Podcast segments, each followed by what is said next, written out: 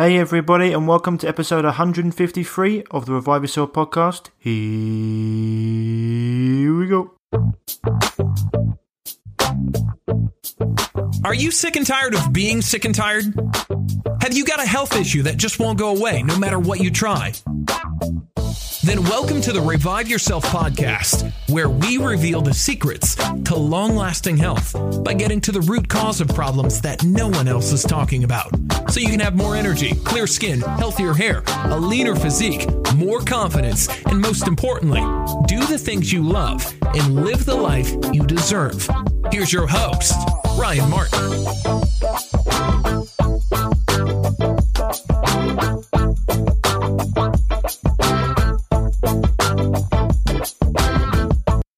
So people, I've got an absolute cracking interview for you today. Now, this is going to be episode one fifty-three of the Revive Yourself podcast, and episode one fifty-two hasn't come out yet. That's a cracking interview with Tom Staveley. We go deep into what's going on here as well. But the information that I recorded yesterday with Tom Barnett, all about or surrounding what's going on right now in the world, is absolutely valuable information, and I want to get it out to people because I know that people are living in fear and panic and a constant state of fight and flight, which is completely unnecessary. Um, so I want you to get this interview with Tom out as quickly as possible to you, so you can relax, calm your mind, understand what's going on at a deeper level, understand viruses, understand what you can do about the pending mandatory vaccinations. Uh, understand Tom's journey. You know, Tom's videos. If you didn't know, if you didn't know Tom, I didn't know Tom three weeks ago, and I spoke to him yesterday. He was like, you know, he's one of the sharpest uh, brains I've spoken to. He's extremely intelligent. He, like myself, had been through his own health journey. He, he healed himself. He was deep into the intellectual world of medicine, and you know, even from a young age, he sort of understood that maybe everything's not as it seemed, but he went down that because he knew that it was a way of him getting reward and um, from his parents, et cetera. And so this interview is absolutely fascinating. We go into a lot of different um, areas around what's going on today. I think it's extremely important. This will be going out on the Revive Yourself podcast on iTunes, and I'm going to be putting this on YouTube. So as always, you know, just so we can keep floating this information and getting it out to people. Um, If you can, like w w w dot revive yourself dot co, we've got our shop there full of fantastic, um, everything you need in terms of high quality, high end supplements, everything I recommend, I use personally, you know, um, also got our water filtration systems there. If you go to blue blocks dot com, put in the code revive, you've got your blue blocking glasses there, fifteen percent off. Essential oil oils from essential oil wizardry dot com, my, my main man, Nick Berry. Uh, if, uh, if you put the code in revive there, you get ten percent off. All these things just help us float these, these interviews. Views because you know yeah it just gets it one it gets information. It allows me to put more time into it, get more quality guests, and it also allows us to get the reach out further because we want to get this information out as far far as wide. So if you're not familiar with Tom Barnett, then he had two videos that went viral a few weeks ago. The first one talking about why you cannot catch a virus, which got taken down from the mainstream, you know, rather than always, as he said in the second, you know, in the second video as well, where he talked about, you know, when, when things are the truth, the mainstream don't want it out, they get rid of it, or they, you know, they violently attack the person, which is really interesting. So this interview is a powerful one. Um, so get your pen and paper out, get ready for it. Uh, I want to get it out as soon as possible, as I said before. So without further ado, here's Tom. Here's the interview. Enjoy, and I'll see you on the other side. That was the Just Flow stuff. Yeah. Yeah. yeah. Yeah, good. One second. Right, I think we're all, all good to go. Yeah. Perfect, my man. Welcome welcome cool. to the uh, to the show, and thanks for coming on. Yeah, thanks. Thanks for having me. No worries. I was just I was just saying beforehand, like, uh, saw, you, saw your videos, um, the first one. I was like, this guy knows what he's talking about. Um, that went that went viral. I sent it around to all my, my friends. Then I started digging into you a little bit more, uh, looking into your background, et cetera. Found out uh, you were Czechy. Saw somebody had some mutual friends on um, on uh, on Facebook, and then yeah, wanted to just get you on. Went went through your website, et cetera. By global uh, global biodynamics, uh, through different things, and yeah, no, really interested to, to, to have a chat about this, um, to have a chat about this, Tom, because it's uh, what's going on at the moment seems to have everyone scared. Um, but also your your views on it, your background, how you got into it was really interesting. Um, because like myself, it seems that you scratched your own itch getting into the nat- natural health. Um, so so yeah, my man, it was. Um, I mean, when you put put the initial videos together, were you expecting such a big response? No, not at all. I uh. No, it's, you know, I've told this story a few times. It's just anytime I put something out before, you know, like you, you told me earlier, you'd seen a couple of my YouTube videos. I think if you'd seen them before I, that first video went out, there's probably three views on, that's my average. If I ever post anything on Facebook, which I basically don't, but the times I have, you get like two likes, you know, nothing I ever put out ever goes anywhere. And, uh, I'd spoken to two friends a couple of days before I put it out. And I said, you know what? A lot of our own friends in our own circles seem to be going a bit nuts with this thing. They're saying, oh, you can't come to my house. You know, I'm scared to, you know, we should be all doing all this, taking all the advice that was being doled out by the media. And I thought, you know, I've really, I'm going to make a video. I'm just going to make a video and send it around to my friends because I'm one of those people that doesn't like saying the same thing twice. So I thought instead of people, you know, trying to say the same thing to individuals, I'll make a little video and put it out. And both friends said, no one's, no one's going to listen. Like no one's going to watch it. And I just, I said, I know, I know that's, I know that no one's going to listen, but I said, I need to be able to look back and say that I did something to help prevent this hoax really digging in and getting out more of what it wants to get out of people. So that was the only motivation, was really to um, make sure that I knew that when this coronavirus hoax was going on, I did something. To even if nobody saw it, I put it out, you know, yeah. And that, that's the whole reason I put it out. And then the next day, because I didn't even, I don't even check my Facebook. So then I was getting calls from people saying, oh, your video's being sent to me from Sweden and, you know, America and Canada and stuff. And I was like, oh, really? yeah, it, it was pretty funny. It went around, it went around. I was sending to all my friends because I was like, right. So because I was getting that as well, a million messages, people asking me to explain this. And I was like sending individual messages. And I was like, oh, in fact, listen to Tom. He'll explain it to you really nicely, and it was quite a nice thing to be able to do. But you know, looking back through your, your, your YouTube, I was surprised because having when, when you um, when you spoke, I thought, oh yeah, uh, well, it should be like what you're still doing, because having looked through, it seemed like you were trying to get into politics in Australia, trying to stop like the man, mandatory vaccinations there, which are, if you listen to certain truth tellers, you know, Australia's quite deep state in that way. Like it's quite, um, yeah, it's pushing that mandatory vaccinations, and they've even like stopped certain people talking in, in Australia. So it's really refreshing to, to hear yourself um, talk talk about that. I mean, and, and we want to get into your journey because you mentioned it in you mentioned it in like the first video uh, and in the second video as well about how you but you had medical training and you've spent time doing that and even trying to like, infect yourself. So it'd be interesting to do that. But like, so you but you also mentioned now you actually you've sort of stepped, stepped away from it. Just what? How come you're doing the doing like uh, you're more you say you're doing more with the camera right now rather than? Did you get disillusioned with with the politi- political side? Oh, so the, the political side was only a three-week thing. So uh, that political party needed someone to run in our area for the House of Representatives. I don't know if you have House of Representatives in the U K, but it's uh, I think we have similar political systems. Anyway, it was a, a couple of friends said that their friends were in the political party and needed someone to run, somebody who was level-headed and w- weren't going to get, you know, put out a bad, like crazy anti-vaxxer message or, uh, you know, get... get riled up by people that were, you know, telling them that they're they're idiots or belligerent or whatever. So I said, yeah, I can handle that. And so that, I got into it three weeks before the election and then ended up getting a lot of support in a really short amount of time, which is really good. We knew we wouldn't get in. There's no way you can be a new party. That was the first time the party ever ran. It was their maiden, like, effort. And I got in three weeks before an election. So there's no way we were going to win. But that was really for uh, raising awareness. And if they want me to run again in another election, then I will. Um, one of my messages is that politics isn't going to change it, but the uh, the awareness is. So uh, I, I was actually, contrary to what a politician would normally do, I wasn't really saying to people, you have to get out and vote for me, because I was telling people also how the political system works, how it's a complete rot. Doesn't matter who gets in, it's already predetermined. You know, the votes don't really count that much. So I was trying to teach people about that, and then that kind of went over a lot of people's heads as well. But it was also really, like I said, it was about awareness. So there was a lot of people starting to then question, you know, is this a good idea what's being put on us? Should we start thinking whether it's a good idea to allow a so-called authority to govern what we can do with our own bodies? And even people who are pro-vaccine were saying, you know, I think vaccines are good and we should get them, but even I don't think it should be forced on people. So um, that, that was great. I think overall it was a really positive outcome. No. As far as the health side of things, um, You know, so I never really had a political career. Uh, it's not that I've stepped out of it. It's just that I did that three week run. If I'm needed to go again, I will. But it, it, at the moment, there's nothing really for me to uh, to do. Yeah.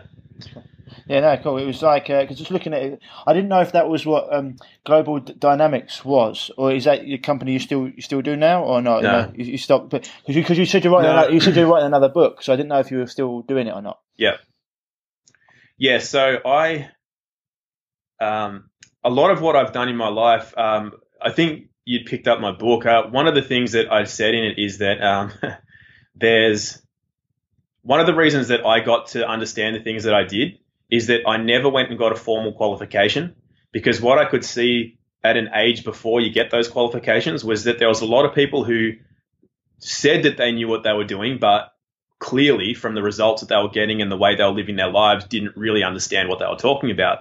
So I could see from a young age that the qualification system was more about gaining the illusion of having competency in something, getting insurance which protects you from your mistakes, and then, you know, just fill in your bank so that you can buy a house and do the whole, you know, you know, go on holidays, you know, put a pool in after a few years and then retire and not have to work. Like, that's kind of the model. And then selling yourself in certain ways is what gets you there. But I never wanted to go down that road. So I never had to um, back up anything. I had no financial motive to do anything. So my decisions, I didn't have to, you know, I guess sell myself out, for want of a better phrase. You know, you see a lot of people, they'll go out and they'll say, oh, you've got to do this diet and this and that. And then later down the track, they'll realize they were wrong. And so then they got a decision. Do I change tack and now market myself differently? Or do I pretend that I wasn't wrong so I can still sell the programs I was still selling and, you know, all that kind of thing. So mm. I saw a lot of that going on from a young age. So um, when I got to a certain stage throughout practicing as a practitioner, uh, and, you know, I set Global Biodynamics up as a nonprofit. I wanted to raise funds so that I could help people get more into organics and not have to Uh, support the, you know, agricultural business side of farming, um, and just to help people improve their health. But I found out along the way that people, same as in the politics, it was the same thing. People want something to happen, but they want you to do it for them. Yeah. You know, they just go, oh, can you please make all of these changes so that I can sit back and just, and, and that's a really common mentality amongst people. And it was the same with the uh, the nonprofit. People go, oh, that's a great idea. You go off and do that, and then that'll be great. I can live in that new paradigm. But they're not really willing to make those changes. And I've always taught people that a, a change in the world isn't going to come from leaders and politicians and, you know, social media influencers and whatever. It's got to come from each individual man and woman making these decisions for themselves and changing who they are inside. That's going to change what we see outside.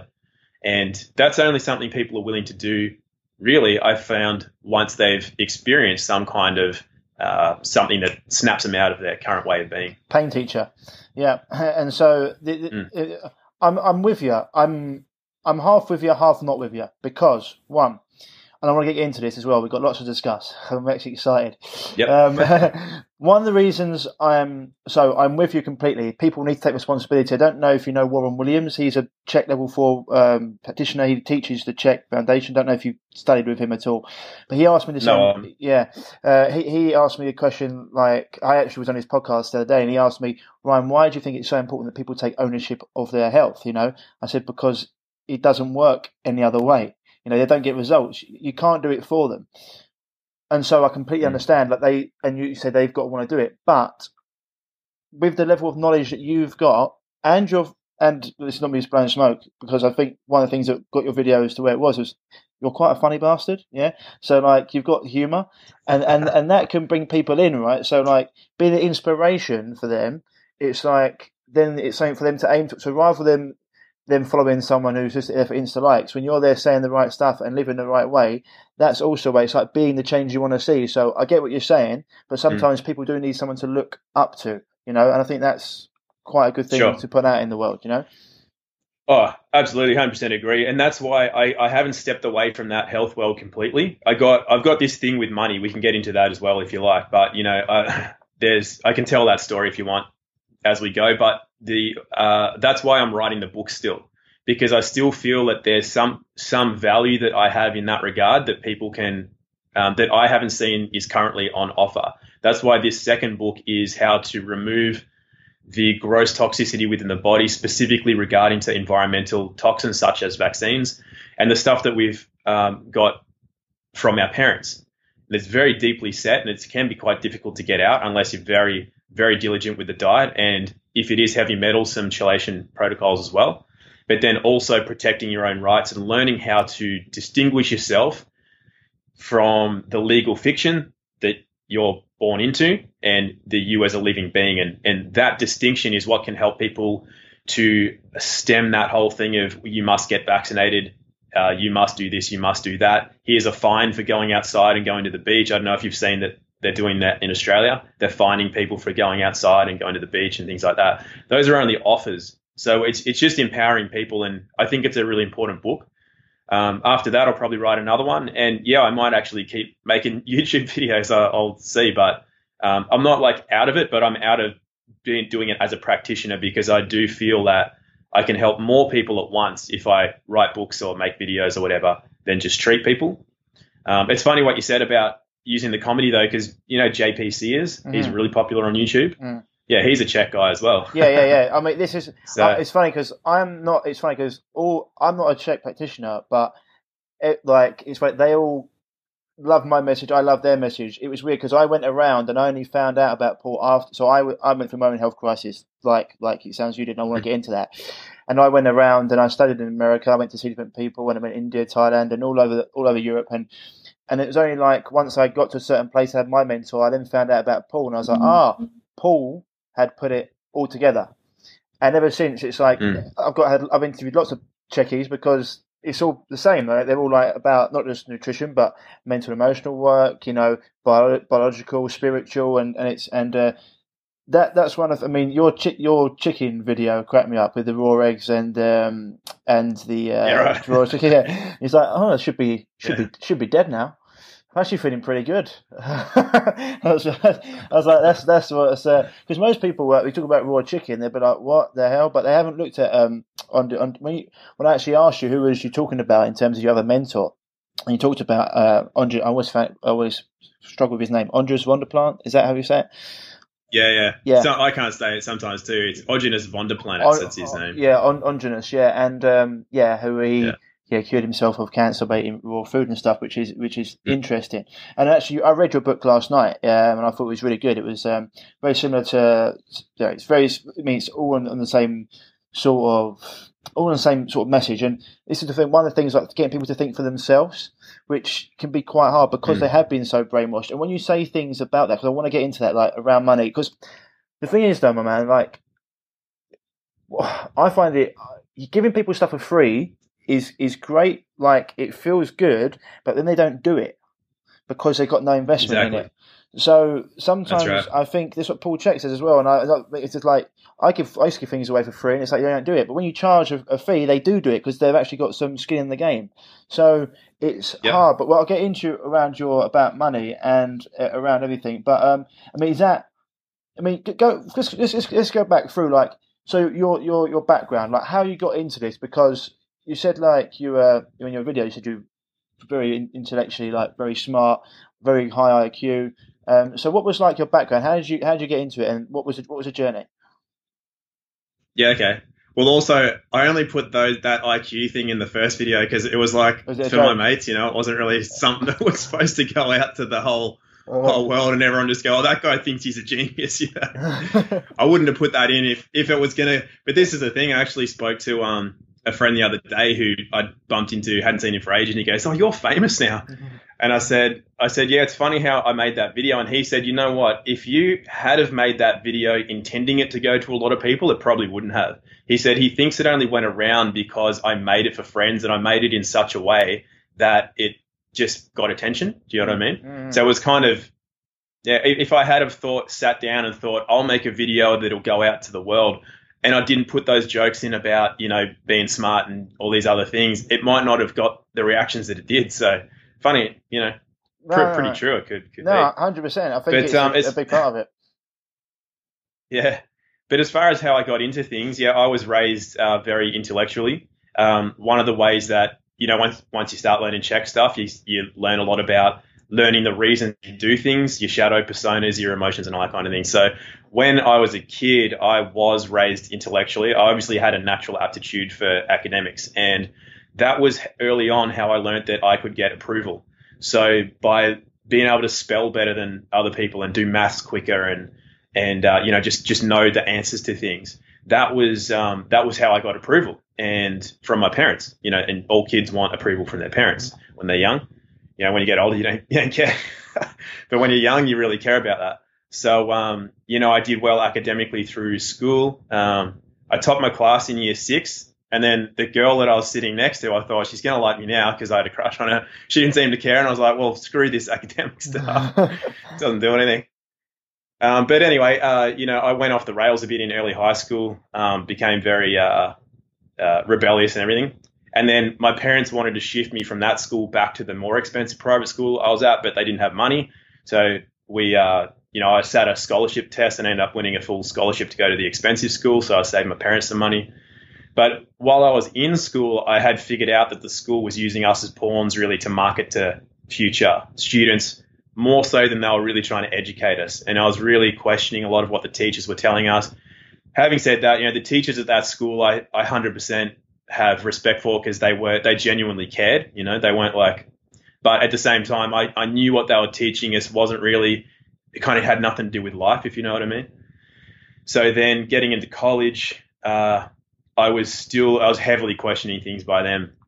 Then I, I did a few years of that and quit, and I wanted to start my own business and make money and whatever else. I got into martial arts. I was already training full time. I was competing in triathlon, martial arts, and then stupidly got into powerlifting at the same time, doing three sports and, you know, just not a, not a good balance.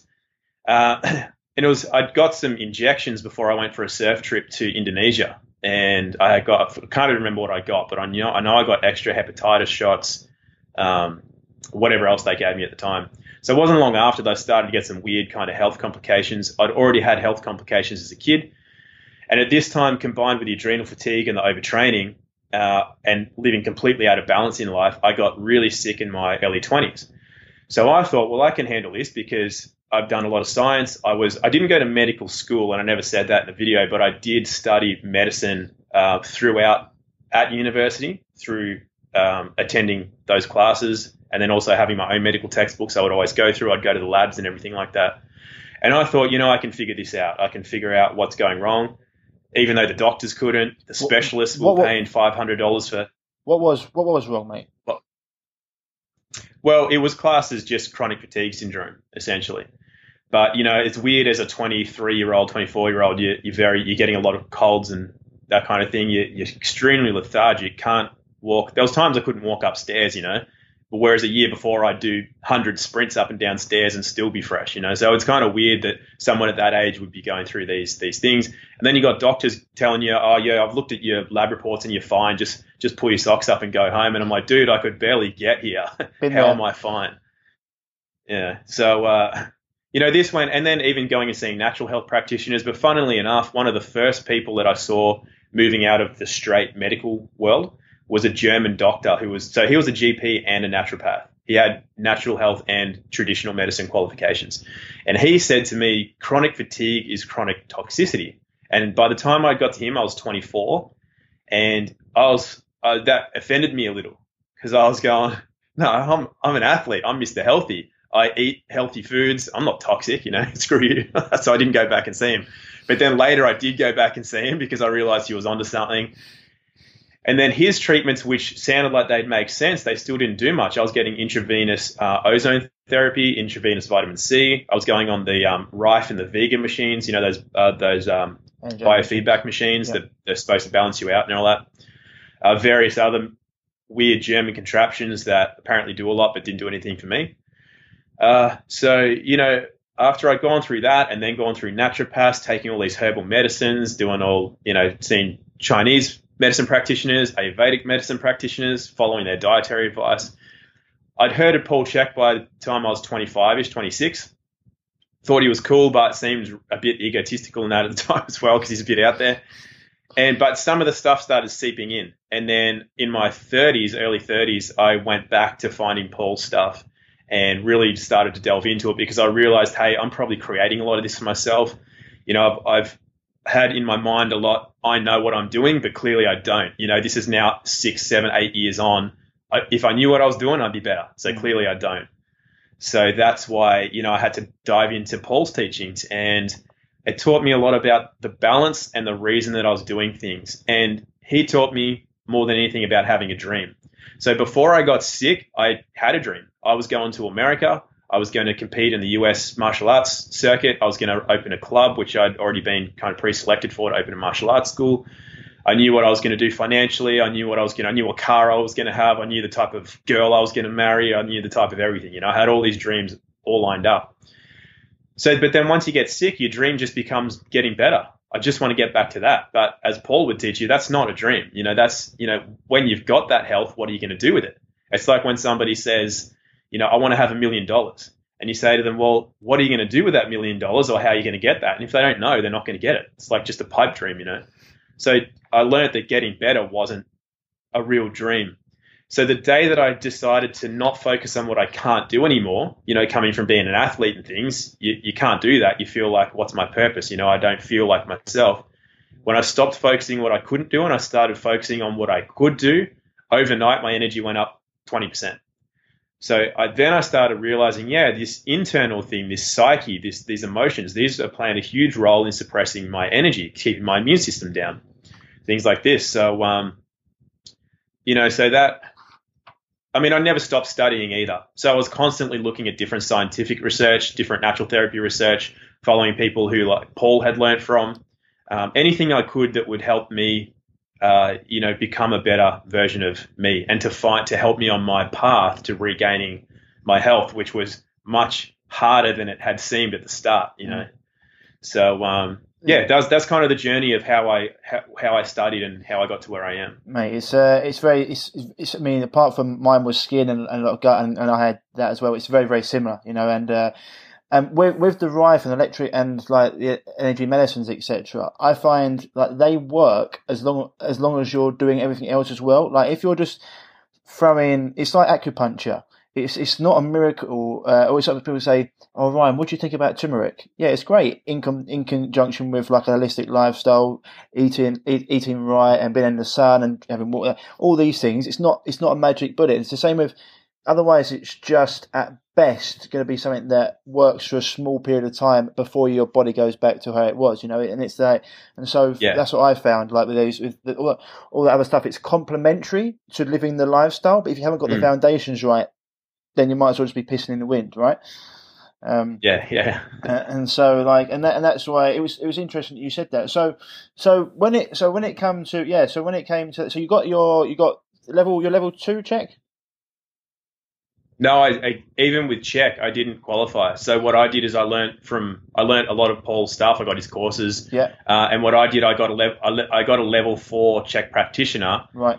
Uh, who is who's one of the best around, and I just paid him his hourly rate, and I just do sessions with him. Yeah, yeah. So partly to work on my own stuff, but then we go through the check materials and we go through the check procedures. So I've just always had a different way of learning. I just I don't even with the check stuff. It's funny. The check stuff's funny because uh, it is, in my opinion, the most complete modality out there. So the thing is, you know, what do you think the most complete or the best modalities attract? People like that want to be the best. They always attract, yeah, that want to be the best, that have an elitist mindset. So then a lot of people get into, I found, like not judging them, but a lot of people get into the check stuff because they go, this is the best. I want to be the best. I want to be seen as the best. And I want to see myself as the best. So when you have that kind of elitist mindset, when that elitist mindset is treating somebody, the check uh, materials have to go through, they're colored by that filter. It, they can't not be. So it, it kind of can take away from some of the, the the ability to properly treat a patient, because I've seen it in some Czech practitioners. They over they're overly dogmatic about some of the Czech stuff too. They're one hundred percent positive this way and only this way will have a result, and as a result, they actually can harm the patient. You know, so I, I just I've seen a lot of different reasons why the qualification systems, just because you paid your money and you get your certificate. And my the guy that I hired, he said that. He just goes, just because somebody's a Czech practitioner doesn't mean that they're good. Mm. And um, yeah, he's, so I've always done that. No, I was, I was going to say uh, he, he's uh, sorry. He he's sort of said that as well. He's like tried to make things to the point where it's quite hard, so that people can't just do that, can't just pay and get and get a certificate. But like I completely understand. I've never gone through it for that either. I've always felt like I, it's weird because the people I talk to and like yourself, it's weird. Like we've known each other what twenty-five minutes. So I've got a bit of chats on WhatsApp, but it's very yeah. easy, right? Because it's all coming from. The yeah. right place with a good heart, and so all the Czech practitioners I've spoken to, et cetera. It's very most of them are good people. Um, but I'm like mm. yourself. I've I've learnt my most from spending time with mentors and people, and doing as you said. Uh, I think you said in your video, and I think or you had said in your book. You know, nothing you're going to really learn is out there. It's all in here. It's all about the work you do. And mm. I always say to people that you are a study of one at the end of the day. It doesn't matter what happens to them. If it doesn't work yeah. for you, it doesn't doesn't matter, right? Uh, and so, yeah, I, mm. I can I completely understand where you're coming from. Um, even even with even with that, so interesting because uh, yeah, it's like um, it's it's it, the ego thing is quite interesting as well because some people like I know with my clients, I have a few people that um, and a few other coaches that we work in conjunction, and if I am like, okay, this is one's I'm a bit stuck with this one, I I, I ask just the other other ones, oh, what do you think about this? Just because another pair of eyes, which is beneficial, you know, it's a problem half, uh, problem shared, problem half. And I know some people wouldn't do that because it's like, I should be able to figure mm. this out. And it's like, that's, yeah. that, that doesn't, yeah, that, I, I get where you're coming from because uh, ego, as we all know, right, it's quite a uh, big thing. And when you said in your video the other day, it's like, oh no, I've been trashed by what? The mainstream media, who are funded by who, who are paid by who. It's like, yeah. it's like, what do you think I really care about that? So that's something I, I want to get into. But fir- first of all, man, with this, so what you, you said you studied with this and around and around viruses, one of the things you said was you tried to infect yourself. You tried yeah. to get a virus. Like, can you, can you go into yeah. that? You go into that because with the, the journey yeah. I've been into viruses, just just to set people up was before this happened about four or five weeks ago, I thought viruses and pathogens, microbes, et cetera, protozoa worked on a very similar basis, you know. They could overtake, um, you could pass them from one person to another in terms of, well, it's funny because I have what, haven't watched Doctor Wilmer. I understood that H I V, you need quite a, it's like a blood transfusion or it comes, it should have like really set me off. But like I thought that they could be passed and take over a, an unhealthy body, you know, like a bacteria, for example. Last four or yeah. five weeks, gone very deep into this, like, like it seems that you have. And now I look at, I can see viruses completely different, like exogenous, made within the body, like the fire engines that put out fires. So just go into like how you, you come across that yourself and what and what it was with infecting, to try and infect yourself. Okay. Yeah. So, um, so, you know, when you're in that suppressed state that I was in for so many years, um, one thing that you are prone to is recurring infections. So I would have recurring colds. There was one year I remember I had uh, I counted I had thirteen colds in a year, so that's um you know every three weeks I was sick with a cold. I'd get the cold for a week, I'd recover for two and a half or three weeks. I'd get a cold for a week, I'd recover, and that went on for a year straight, thirteen colds.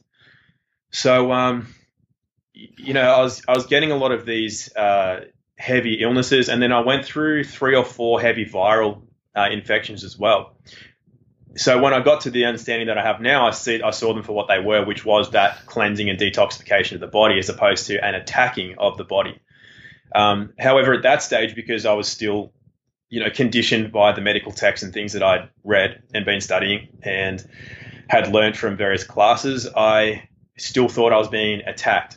But the funny thing is, is that anytime I was around somebody with a virus, I never got a virus. And then when I would get sick with viral infections, it would be when I was I'd been you know, when you're sick, you don't really socialize much. You know, you're not going out a lot. I don't know if you went through that, but I was stuck no, inside no, yeah. a, a, a lot, you know, looking at the ceiling. So, um, and I'd get these in the times that I was the most still.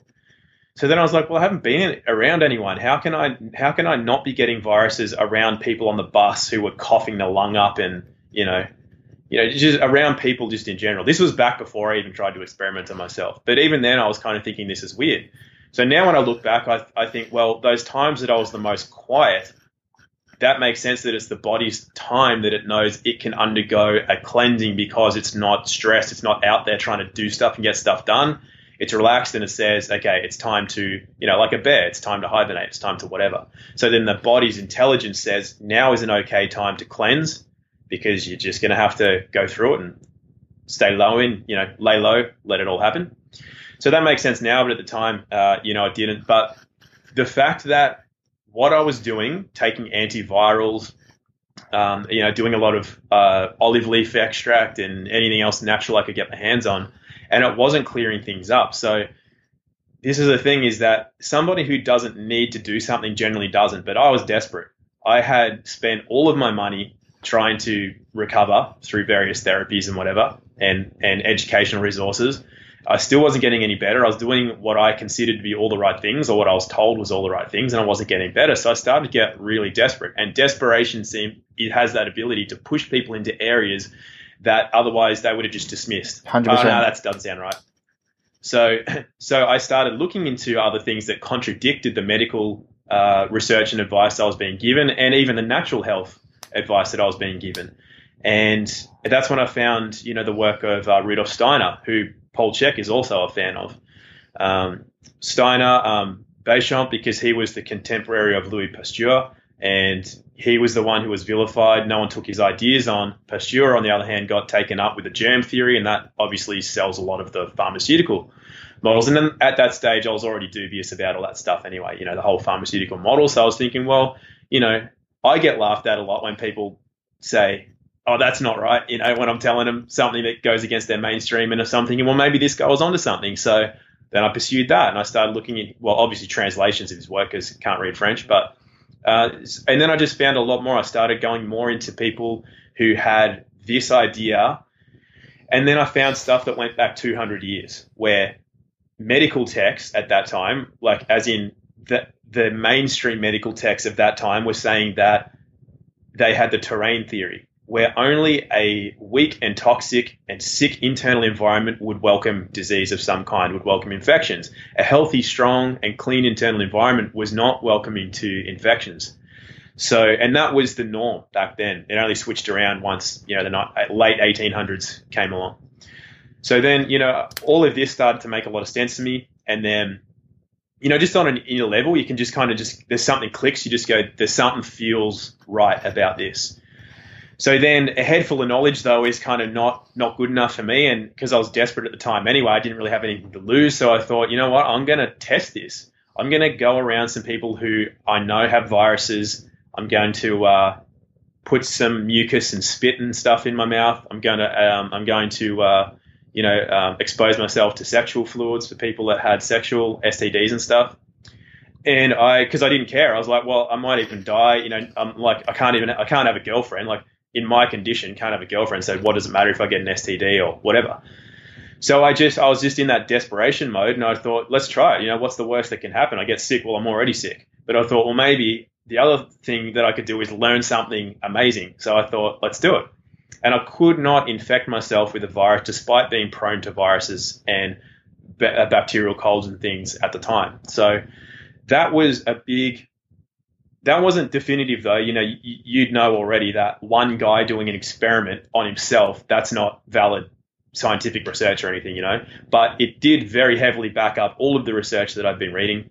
Um, I wanted to compare it to anecdotal evidence of people that had worked in hospitals. You know, I'd have conversations with people that were um, doctors or whatever, and they said, well, you know, we know that if our ward is Uh, something can go around our ward real fast. And then they say, when we properly sterilize it, and then, then it contains what looks like an outbreak and things. And I'm thinking, all right, sure, that makes sense. That seems like evidence to the contrary. So then I then I'd go, well, what other surrounding factors could there be? Did they all receive an injection recently? Um, what, you know, is there some bacterial infection that's going around and it's not a viral infection and things like this? So, you know, I just I was always looking for what's the layer beneath, and what's the layer beneath that, what's the layer beneath that, so that I could understand, because I just got really sick of seeing people making claims based on, you know, the way they're doing it with the coronavirus now. Somebody comes in, they die of diabetes or heart disease. Oh, that was coronavirus. Put a chalk them up to a coronavirus death. And you're like, come on, that, that's not, you know. So when people are saying, oh, I went into a room with five people with my kids, and th- three of them had chickenpox, and now three more have chickenpox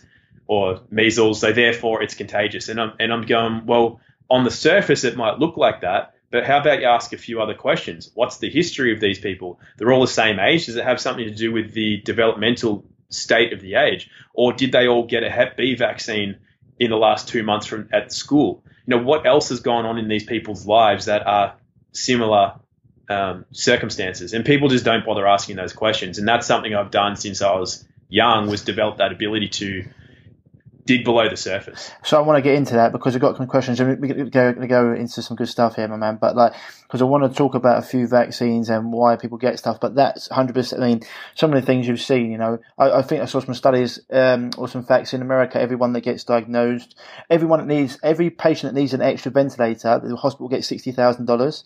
Everyone that gets diagnosed mm. with COVID, it's like nineteen thousand dollars or something to them. So once again, it's all financially backed. And it's the thing people don't want to look at. And I say to them, what?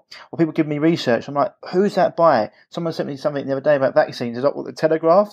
With that doctor? Who's funded by who? Who's backed by yeah. who? And I think one of yeah. your videos, you said, like, people don't even know what science is, like, um, which yeah. I want to get into. And I said that in my video, it's like, it's the observation and the ex- experiment. If I keep observing something, yeah. people say, oh, vaccine injuries don't occur. Well, I've spoken to, to thousands of people that that their child had the vaccine and either died or got horrific. Like, if you, took, if you eat a peanut, and you get an allergy, and you get an allergic reaction to it. It's the peanut. Happens to a vaccine. Oh, it was just something else, you know. And so it's something yeah. that we're, we're getting into. And it's like, how scientific is that? Oh, it didn't happen. And there was a doctor in England. He's got like two hundred seventy thousand followers, and he was saying stuff. And I was like, "Come on my show, please. Have a, let's have a debate. Let's have a debate." And he wouldn't mm. wouldn't even entertain it. Oh, it's misinformation. Cool. One, you look horrific. You look ill. Like if anyone takes advice off you, yeah. it's like, you know. And, and two, and I know it's been horrible, but it's yeah. like sometimes that's my ego going, you, you, like, how can you tell people about health, my man? Like, you don't, you look yeah. like death, and and you're just a shill. So I want to get into it. So, because I had a couple of questions, and one of the ones was like, uh, one yeah. of the ones was, because we want to get into the medical industry, we want to get into like other stuff around, around this as well. But like, as you said there, chicken pox, right? So people would send their kids, children to play with other children to pick up the chicken pox. So that's a virus. So is it mm. one of the things I was looking into? It seems, I think it was, I don't, I don't know if it was Doctor Kaufman was talking about it. I know who was it? I think it, it might have been Steiner. It might have been Steiner who said that they're naming viruses. Oh no, it might have been Terry Tillard actually said that they're actually calling things that are bacterial infections viruses, and they're actually getting these things yeah. mixed up. And so when people say about yeah. chicken pox, a virus, is it a virus or is it a bacteria which which can cause that? So one one of the questions I had from someone said, Ryan, can you ask Tom about, you know, I know things like chickenpox virus definitely spreads around kids. It went through my my son's class really quick. Like, what would you say to that? Yeah, so um, you you're right. There's, you know, see, viruses aren't even even today. Viruses aren't completely understood. So, and this mistake's been made a lot of calling a bacterial um, detoxification a viral detoxification. It's happened in a lot of things. So, um, you know, there's, if if it is a virus, let's say it is a virus, viruses have a um, cycle that they'll come out in. So, you know, polio has this, or it's, it depends on the cell. So go back a step. So when a virus, if it is a virus, they are specific to cell tissue. So viruses that affect the lungs, you know, that's a, that's a lung clean out. It's not going to affect the liver. It's not going to affect the brain. You know, you have a virus that affects uh, the skin. So people, I've got an absolute cracking interview for you today. Now, this is going to be episode one hundred fifty-three of the Revive Yourself podcast. And episode one hundred fifty-two hasn't come out yet. That's a cracking interview with Tom Staveley. We go deep into what's going on here as well.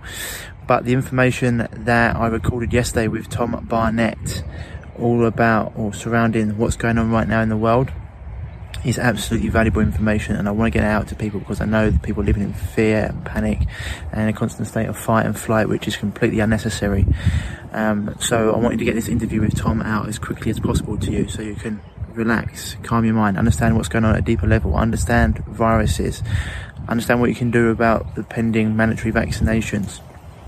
Uh, understand Tom's journey, you know, Tom's videos. If you didn't know, if you didn't know Tom, I didn't know Tom three weeks ago, and I spoke to him yesterday. He was like, you know, he's one of the sharpest uh, brains I've spoken to. He's extremely intelligent.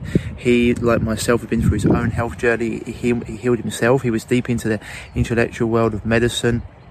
And, you know, even from a young age, he sort of understood that maybe everything's not as it seemed, but he went down that because he knew that it was a way of him getting reward and um, from his parents, et cetera. And so this interview is absolutely fascinating. We go into a lot of different um, areas around what's going on today.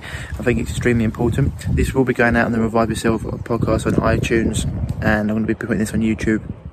So as always, you know, just so we can keep floating this information and getting it out to people, um, if you can, like w w w dot revive yourself dot co. We've got our shop there full of fantastic, um, everything you need in terms of high quality, high end supplements, everything I recommend, I use personally, you know. Um, also got our water filtration systems there.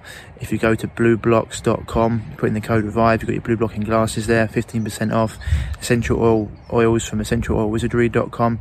My, my main man, Nick Berry, uh, if, uh, if you put the code in REVIVE there, you get ten percent off. All these things just help us float these, these interviews. Interviews because, you know, yeah, it just gets one, it gets information, it allows me to put more time into it, get more quality guests, and it also allows us to get the reach out further because we want to get this information out as far, far as wide. So if you're not familiar with Tom Barnett, then he had two videos that went viral a few weeks ago.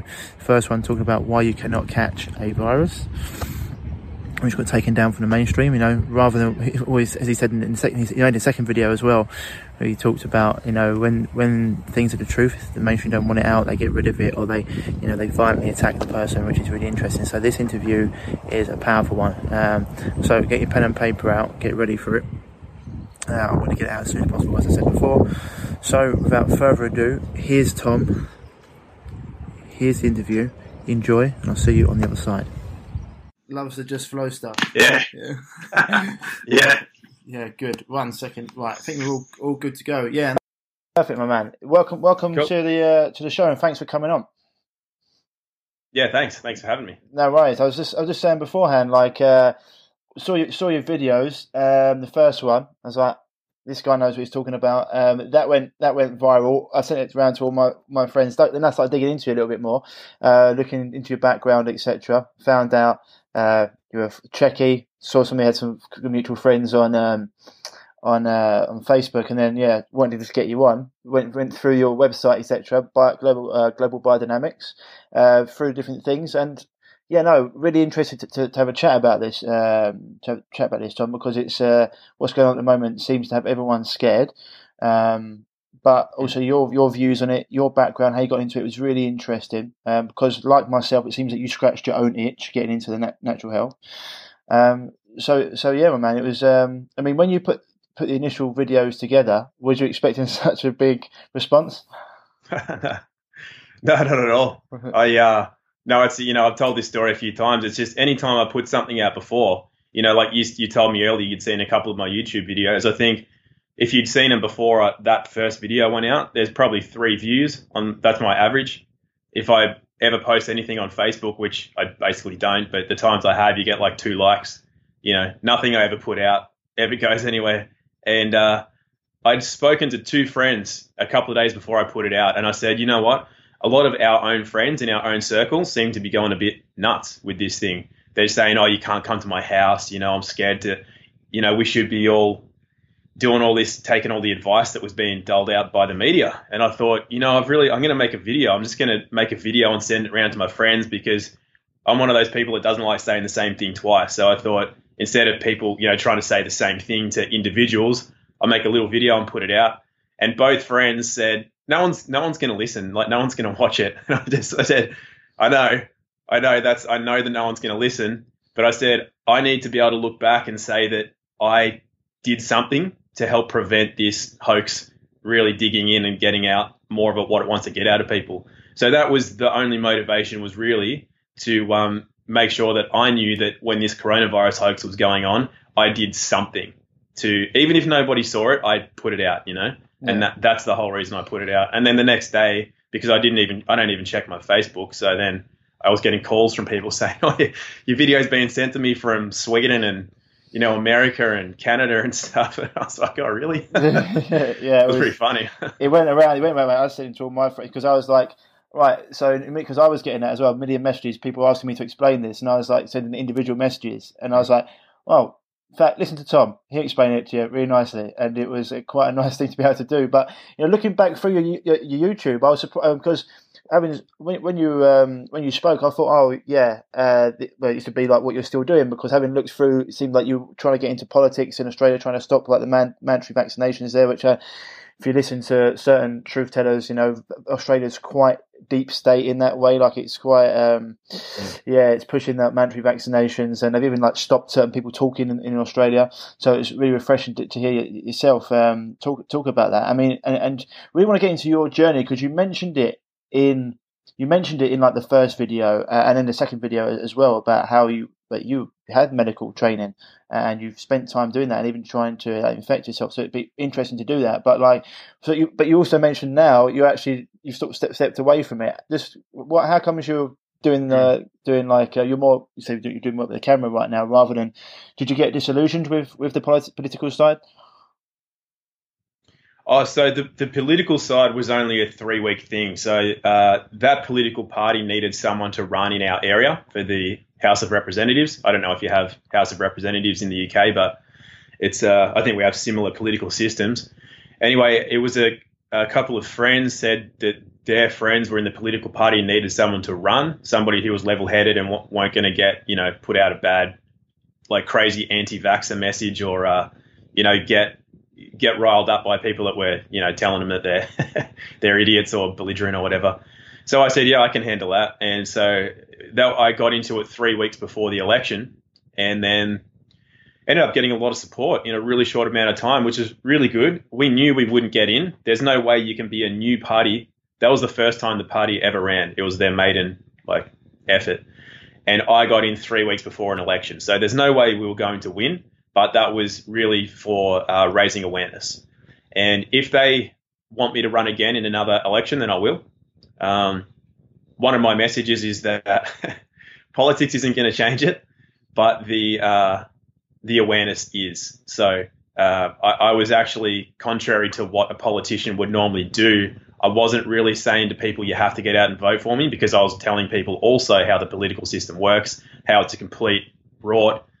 Doesn't matter who gets in, it's already predetermined. You know, the votes don't really count that much. So I was trying to teach people about that, and then that kind of went over a lot of people's heads as well. But it was also really, like I said, it was about awareness. So there was a lot of people starting to then question, you know, is this a good idea what's being put on us? Should we start thinking whether it's a good idea to allow a so-called authority to govern what we can do with our own bodies? And even people who are pro-vaccine were saying, you know, I think vaccines are good and we should get them, but even I don't think it should be forced on people. So um, that, that was great. I think overall it was a really positive outcome. No. As far as the health side of things, um, you know, so I never really had a political career. Uh, it's not that I've stepped out of it. It's just that I did that three-week run.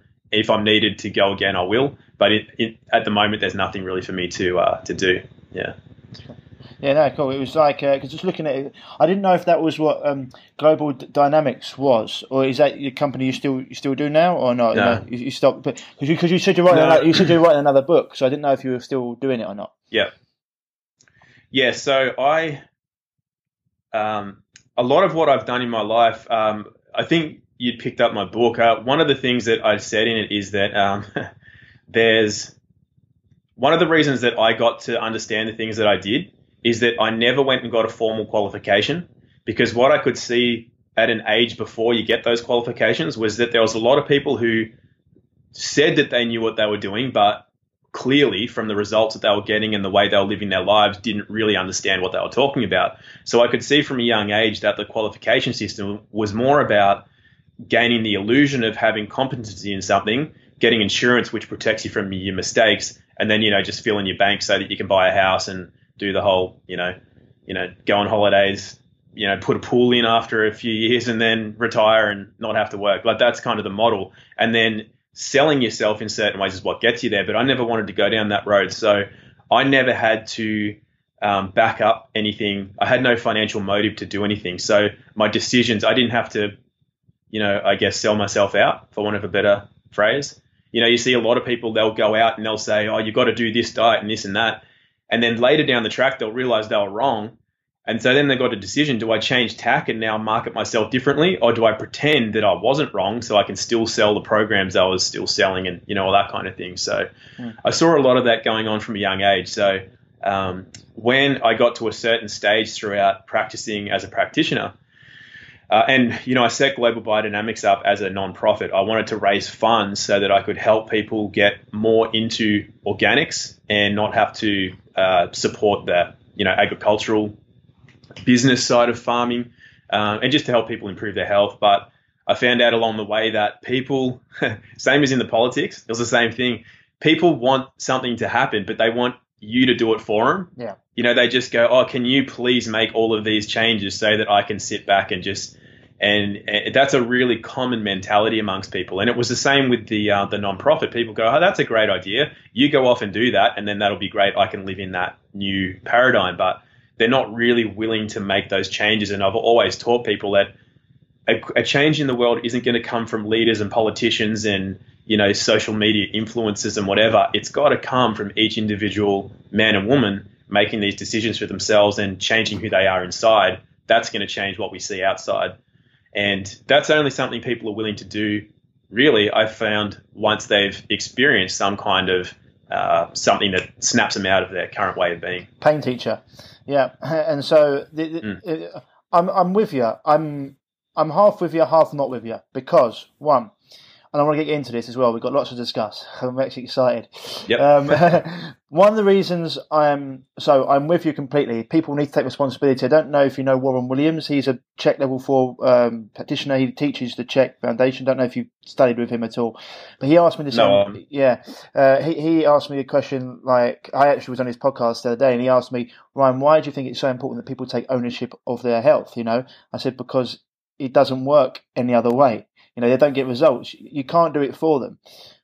And so I completely mm. understand, like they, and you say they've got to want to do it. But with the level of knowledge that you've got, and your, and it's not me just blowing smoke, because I think one of the things that got your video as to where it was was you're quite a funny bastard. Yeah. So like you've got humor and, and, and that can bring people in, right? So like being an inspiration for them, it's like, then it's something for them to aim to, so rather than Then following someone who's just there for Insta likes. When you're there saying the right stuff and living the right way, that's also where it's like being the change you want to see. So I get what you're saying, but sometimes mm. people do need someone to look up to, you know, and I think that's quite a good thing sure. to put out in the world, you know? Oh, absolutely. one hundred percent agree. And that's why I, I haven't stepped away from that health world completely. I got, I've got this thing with money. We can get into that as well if you like, but you know, uh, there's, I can tell that story if you want as we go, but the uh, that's why I'm writing the book still, because I still feel that there's some some value that I have in that regard that people can um, that I haven't seen is currently on offer. That's why this second book is how to remove the gross toxicity within the body, specifically regarding to environmental toxins such as vaccines and the stuff that we've um, got from our parents.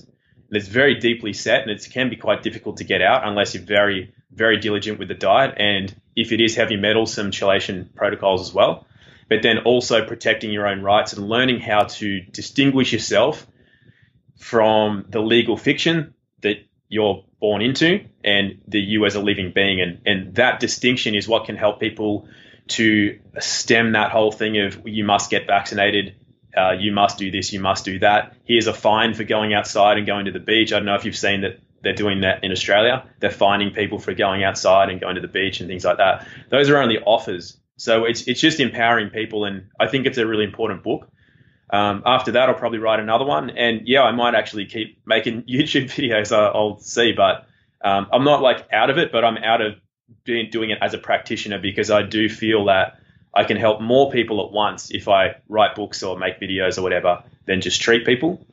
Um, it's funny what you said about using the comedy, though, because, you know, J P Sears, mm-hmm. he's really popular on YouTube. Mm. Yeah, he's a Czech guy as well. yeah, yeah, yeah. I mean, this is, so, uh, it's funny because I'm not, it's funny because all, I'm not a Czech practitioner, but it, like, it's like they all love my message. I love their message. It was weird because I went around and I only found out about Paul after, so I, w- I went through my own health crisis, like, like it sounds you did, and I want to get into that.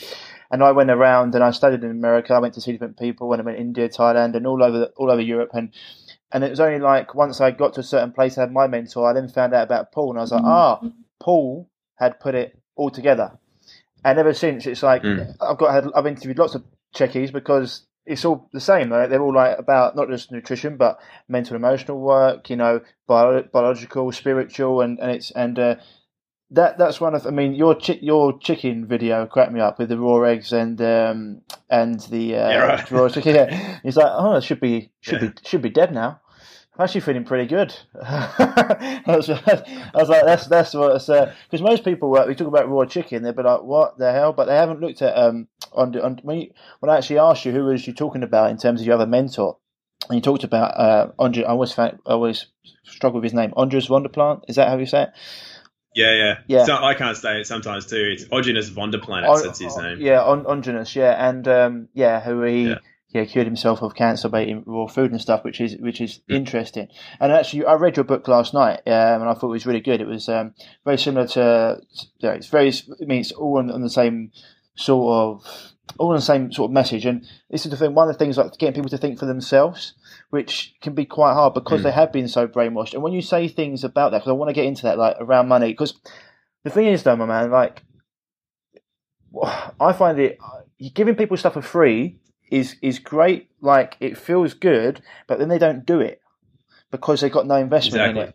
So sometimes right. I think this is what Paul Chek says as well, and I it's just like I give I used to give things away for free, and it's like they don't do it. But when you charge a, a fee, they do do it because they've actually got some skin in the game. So it's yep. hard. But what I'll get into around your about money and uh, around everything. But um, I mean, is that I mean, go let's, let's let's go back through like so your your your background, like how you got into this, because you said like you were in your video, you said you. Very intellectually, like very smart, very high I Q. Um, so, what was like your background? How did you how did you get into it, and what was the, what was the journey? Yeah, okay. Well, also, I only put those that I Q thing in the first video because it was like was it for my mates, you know, it wasn't really something that was supposed to go out to the whole oh. whole world, and everyone just go, "Oh, that guy thinks he's a genius." You know? I wouldn't have put that in if if it was gonna. But this is the thing. I actually spoke to um. a friend the other day who I bumped into, hadn't seen him for ages, and he goes, "Oh, you're famous now." And I said, I said, "Yeah, it's funny how I made that video." And he said, "You know what? If you had have made that video intending it to go to a lot of people, it probably wouldn't have."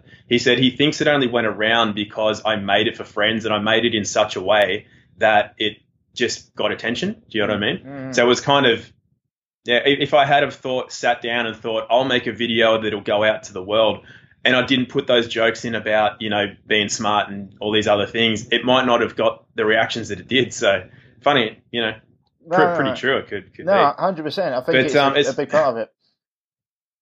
Yeah.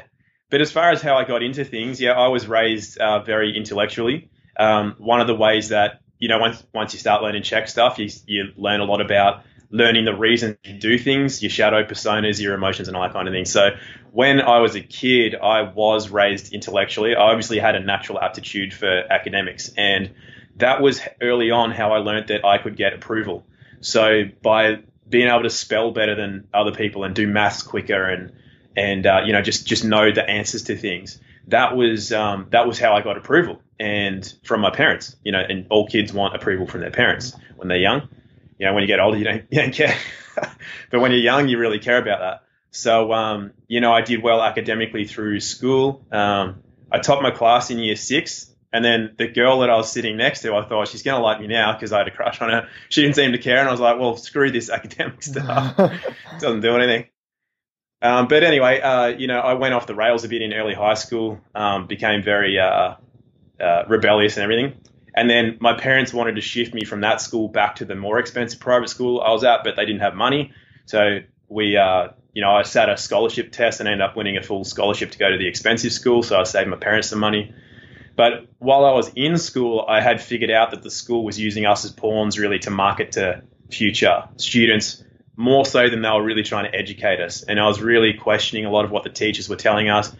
Having said that, you know, the teachers at that school, I, I one hundred percent have respect for, because they were they genuinely cared, you know, they weren't like, but at the same time I, I knew what they were teaching us wasn't really, it kind of had nothing to do with life, if you know what I mean. So then getting into college, uh, I was still I was heavily questioning things by them. Then I, I did a few years of that and quit, and I wanted to start my own business and make money and whatever else. I got into martial arts. I was already training full time. I was competing in triathlon, martial arts. And then stupidly got into powerlifting at the same time, doing three sports, and you know, just not a not a good balance. Uh, and it was I'd got some injections before I went for a surf trip to Indonesia, and I got I can't even remember what I got, but I know I know I got extra hepatitis shots, um, whatever else they gave me at the time. So it wasn't long after that I started to get some weird kind of health complications. I'd already had health complications as a kid, and at this time, combined with the adrenal fatigue and the overtraining, uh, and living completely out of balance in life, I got really sick in my early twenties. So I thought, well, I can handle this because I've done a lot of science. I was I didn't go to medical school, and I never said that in the video, but I did study medicine uh, throughout at university through um, attending those classes and then also having my own medical textbooks I would always go through. I'd go to the labs and everything like that. And I thought, you know, I can figure this out. I can figure out what's going wrong, even though the doctors couldn't. The specialists were paying five hundred dollars for... What was, what was wrong, mate? Well, Well, it was classed as just chronic fatigue syndrome, essentially. But, you know, it's weird as a twenty-three-year-old, twenty-four-year-old, you're, you're, very, you're getting a lot of colds and that kind of thing. You're, you're extremely lethargic, can't walk. There was times I couldn't walk upstairs, you know, but whereas a year before I'd do one hundred sprints up and down stairs and still be fresh, you know. So it's kind of weird that someone at that age would be going through these these things. And then you got doctors telling you, oh, yeah, I've looked at your lab reports and you're fine. Just just pull your socks up and go home. And I'm like, dude, I could barely get here. How am I fine? Yeah. So, uh, you know, this went, and then even going and seeing natural health practitioners. But funnily enough, one of the first people that I saw moving out of the straight medical world was a German doctor who was, so he was a G P and a naturopath. He had natural health and traditional medicine qualifications. And he said to me, chronic fatigue is chronic toxicity. And by the time I got to him, I was twenty-four, and I was, uh, that offended me a little because I was going, no, I'm, I'm an athlete. I'm Mister Healthy. I eat healthy foods. I'm not toxic, you know, screw you. So I didn't go back and see him. But then later I did go back and see him because I realized he was onto something. And then his treatments, which sounded like they'd make sense, they still didn't do much. I was getting intravenous uh, ozone therapy, intravenous vitamin C. I was going on the um, Rife and the vegan machines, you know, those uh, those um, biofeedback machines, yeah, that they're supposed to balance you out and all that. Uh, various other weird German contraptions that apparently do a lot but didn't do anything for me. Uh, so, you know, after I'd gone through that and then gone through naturopaths, taking all these herbal medicines, doing all, you know, seeing Chinese medicine practitioners, Ayurvedic medicine practitioners, following their dietary advice. I'd heard of Paul Chek by the time I was twenty-five-ish, twenty-six. Thought he was cool, but seemed a bit egotistical in that at the time as well because he's a bit out there. And but some of the stuff started seeping in. And then in my thirties, early thirties, I went back to finding Paul's stuff and really started to delve into it because I realized, hey, I'm probably creating a lot of this for myself. You know, I've... I've had in my mind a lot, I know what I'm doing, but clearly I don't. You know, this is now six, seven, eight years on. I, if I knew what I was doing, I'd be better. So clearly I don't. So that's why, you know, I had to dive into Paul's teachings, and it taught me a lot about the balance and the reason that I was doing things. And he taught me more than anything about having a dream. So before I got sick, I had a dream. I was going to America. I was going to compete in the U S martial arts circuit. I was going to open a club, which I'd already been kind of pre-selected for, to open a martial arts school. I knew what I was going to do financially. I knew what I was going to, I knew what car I was going to have. I knew the type of girl I was going to marry. I knew the type of everything. You know, I had all these dreams all lined up. So, but then once you get sick, your dream just becomes getting better. I just want to get back to that. But as Paul would teach you, that's not a dream. You know, that's, you know, when you've got that health, what are you going to do with it? It's like when somebody says, you know, I want to have a million dollars. And you say to them, well, what are you going to do with that million dollars, or how are you going to get that? And if they don't know, they're not going to get it. It's like just a pipe dream, you know. So I learned that getting better wasn't a real dream. So the day that I decided to not focus on what I can't do anymore, you know, coming from being an athlete and things, you, you can't do that. You feel like, what's my purpose? You know, I don't feel like myself. When I stopped focusing on what I couldn't do and I started focusing on what I could do, overnight my energy went up twenty percent. So I, then I started realizing, yeah, this internal thing, this psyche, this, these emotions, these are playing a huge role in suppressing my energy, keeping my immune system down, things like this. So, um, you know, so that, I mean, I never stopped studying either. So I was constantly looking at different scientific research, different natural therapy research, following people who like Paul had learned from, um, anything I could that would help me, Uh, you know, become a better version of me, and to find to help me on my path to regaining my health, which was much harder than it had seemed at the start. You know, so um, yeah, that's that's kind of the journey of how I how, how I studied and how I got to where I am. Mate, it's uh, it's very it's, it's I mean, apart from mine was skin and, and a lot of gut, and, and I had that as well. It's very very similar, you know, and. Uh, And with, with the Rife and electric and like the energy medicines, et cetera, I find like they work as long as long as you're doing everything else as well. Like if you're just throwing, it's like acupuncture.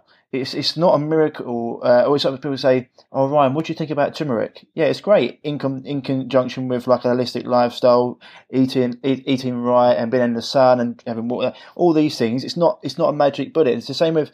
Otherwise, it's just at best going to be something that works for a small period of time before your body goes back to how it was, you know. And it's like, and so yeah. That's what I found. Like with those, with the, all, all that other stuff, it's complementary to living the lifestyle. But if you haven't got mm. the foundations right, then you might as well just be pissing in the wind, right? Um, yeah, yeah. and so, like, and that, and that's why it was. It was interesting that you said that. So, so when it, so when it comes to, yeah, so when it came to, so you got your, you got level, your level two check. No, I, I even with Czech, I didn't qualify. So what I did is I learned from I learned a lot of Paul's stuff. I got his courses. Yeah. Uh, and what I did, I got a level I, le- I got a level four Czech practitioner. Right. Uh, who was who's one of the best around, and I just paid him his hourly rate, and I just do sessions with him. Yeah. yeah. So partly to work on my own stuff, but then we go through the Czech materials and we go through the Czech procedures. So I've just always had a different way of learning. I just I don't even with the Czech stuff. It's funny. The Czech stuff's funny because uh, it is, in my opinion, the most complete modality out there. So the thing is, you know, what do you think the most complete or the best modalities attract? People like that want. They to be always the best. attract. Yeah, that want to be the best. That have an elitist mindset. So then, a lot of people get into. I found, like, not judging them, but a lot of people get into the Czech stuff because they go, "This is the best. I want to be the best. I want to be seen as the best, and I want to see myself as the best." So when you have that kind of elitist mindset, when that elitist mindset is treating somebody, the Czech uh, materials have to go through, they're colored by that filter. It, they can't not be. So it, it kind of can take away from some of the, the, the ability to properly treat a patient, because I've seen it in some Czech practitioners, they over, they're overly dogmatic about some of the Czech stuff too. They're one hundred percent positive this way and only this way will have a result. And as a result, they actually can harm the patient, you know. So I, I just I've seen a lot of different reasons why the qualification systems, just because you paid your money and you get your certificate, and my the guy that I hired, he said that he just goes, just because somebody's a Czech practitioner doesn't mean that they're good. Mm. And um yeah, he's so I've always done that. No, I was I was going to say uh, he, he's uh sorry he he's sort of said that as well. He's like tried to make things to the point where it's quite hard so that people can't just do that, can't just pay and get and get a certificate. But like I completely understand. I've never gone through it for that either. I've always felt like I've, it's weird because the people I talk to and like yourself, it's weird. Like we've known each other what twenty-five minutes. So I've got a bit of chats on WhatsApp, but it's very yeah. easy, right? Because it's all coming from. The yeah. right place with a good heart, and so all the Czech practitioners I've spoken to, et cetera. It's very, most of them are good people. Um, but I'm like mm. yourself. I've I've learnt my most from spending time with mentors and people, and doing, as you said, uh, I think you said in your video, and I think or you had said in your book, you know, nothing you're going to really learn is out there. It's all in here. It's all about the work you do. And mm. I always say to people that you are a study of one at the end of the day. It doesn't matter what happens to them. If it doesn't work yeah. for you, it doesn't doesn't matter, right? Uh, and so, yeah, I, mm. I can I completely understand where you're coming from. Um, even even with even with that, so interesting because uh, yeah, it's like um, it's it's it, the ego thing is quite interesting as well because some people like I know with my clients, I have a few people that um, a few other coaches that we work in conjunction, and if I am like okay, this is one's I'm, I'm a bit stuck with this one. I I, I asked just the other other ones, oh, what do you think about this? Just because another pair of eyes, which is. Beneficial, you know, it's a problem halved, uh, problem shared, problem halved. And I know some people wouldn't do that because it's like I should be able to figure mm. this out, and it's like that's yeah. that, that doesn't, yeah. That, I, I get where you're coming from because uh, ego, as we all know, right, it's quite a uh, big thing. And when you said in your video the other day, it's like, oh no, I've been trashed by what the mainstream media, who are funded by who, who are paid by who. It's like. Yeah. It's like, what do you think I really care about that? So that's something I, I want to get into. But fir- first of all, man, with this, so what you, you said you studied with this and around and around viruses, one of the things you said was you tried to infect yourself. You tried yeah. to get a virus. Like, can you, can you go into yeah. that? You go into that because with the, the journey I've yeah. been into viruses, just just to set people up, was before this happened about four or five weeks ago, I thought viruses and pathogens, microbes, et cetera, protozoa worked on a very similar basis. You know, they could overtake. Um, you could pass them from one person to another. In terms of, well, it's funny because I have what I haven't watched Doctor Wilmer. I understood that H I V, you need quite a, it's like a blood transfusion, or it comes. It should have like really set me off. But like I thought that they could be passed and take over a, an unhealthy body, you know, like a bacteria, for example. Last four or yeah. five weeks, gone very deep into this, like like it seems that you have. And now I look at, I can see viruses completely different, like exogenous, made within the body, like the fire engines that put out fires. So just go into like how you, you come across that yourself, and what and what it was with infecting, to trying to infect yourself. Okay, yeah. So um, so you know, when you're in that suppressed state that I was in for so many years, um, one thing that you are prone to is recurring infections. So I would have recurring colds. There was one year I remember I had uh, I counted I had thirteen colds in a year. So that's um you know, every three weeks I was sick with a cold. I'd get the cold for a week, I'd recover for two and a half or three weeks. I'd get a cold for a week, I'd recover, and that went on for a year straight, thirteen colds. So um you know, I was I was getting a lot of these uh, heavy illnesses, and then I went through three or four heavy viral uh, infections as well. So when I got to the understanding that I have now, I see I saw them for what they were, which was that cleansing and detoxification of the body, as opposed to an attacking of the body.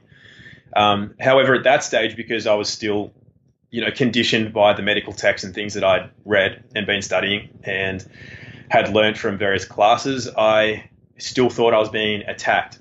But the funny thing is, is that anytime I was around somebody with a virus, I never got a virus. And then when I would get sick with viral infections, it would be when I was I'd been you know, when you're sick, you don't really socialize much. You know, you're not going out a lot. I don't know if you went through that, but I was stuck no, inside no, yeah. a, a, a lot, you know, looking at the ceiling. So, um, and I'd get these in the times that I was the most still. So then I was like, well, I haven't been around anyone. How can I, how can I not be getting viruses around people on the bus who were coughing their lung up and, you know, you know, just around people just in general. This was back before I even tried to experiment on myself. But even then I was kind of thinking this is weird. So now when I look back, I, I think, well, those times that I was the most quiet, that makes sense that it's the body's time that it knows it can undergo a cleansing because it's not stressed. It's not out there trying to do stuff and get stuff done. It's relaxed and it says, okay, it's time to, you know, like a bear, it's time to hibernate, it's time to whatever.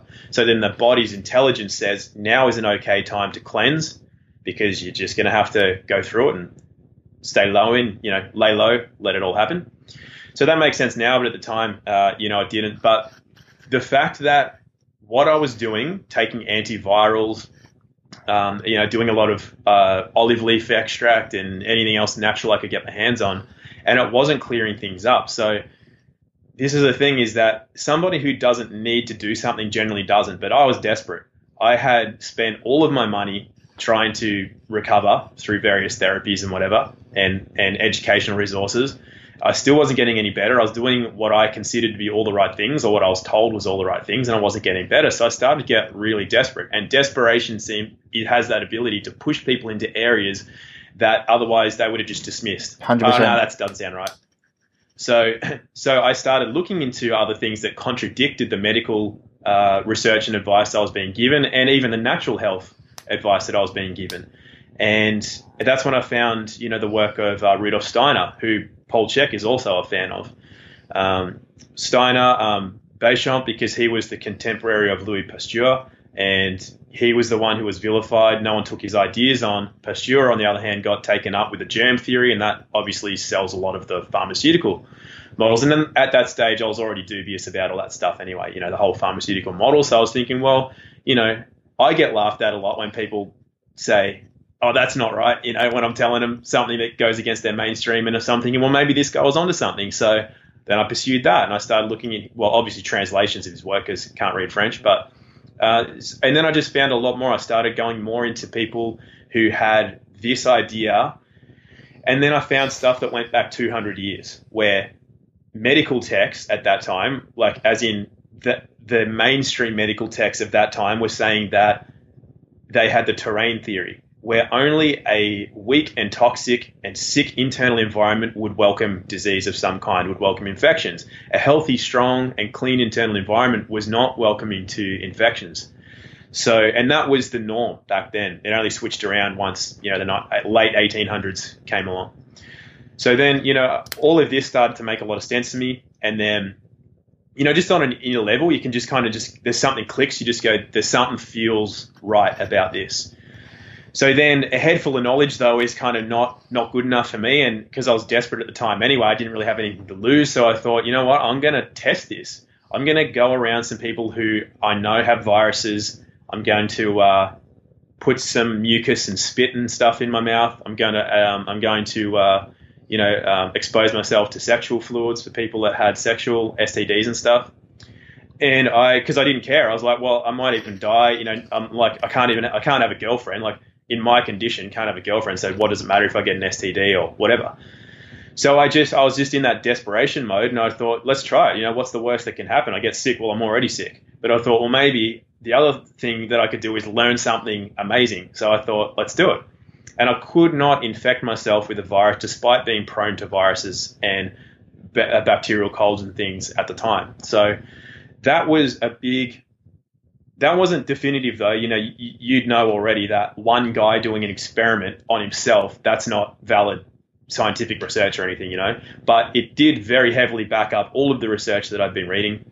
Um, I wanted to compare it to anecdotal evidence of people that had worked in hospitals. You know, I'd have conversations with people that were um, doctors or whatever, and they said, well, you know, we know that if our ward is...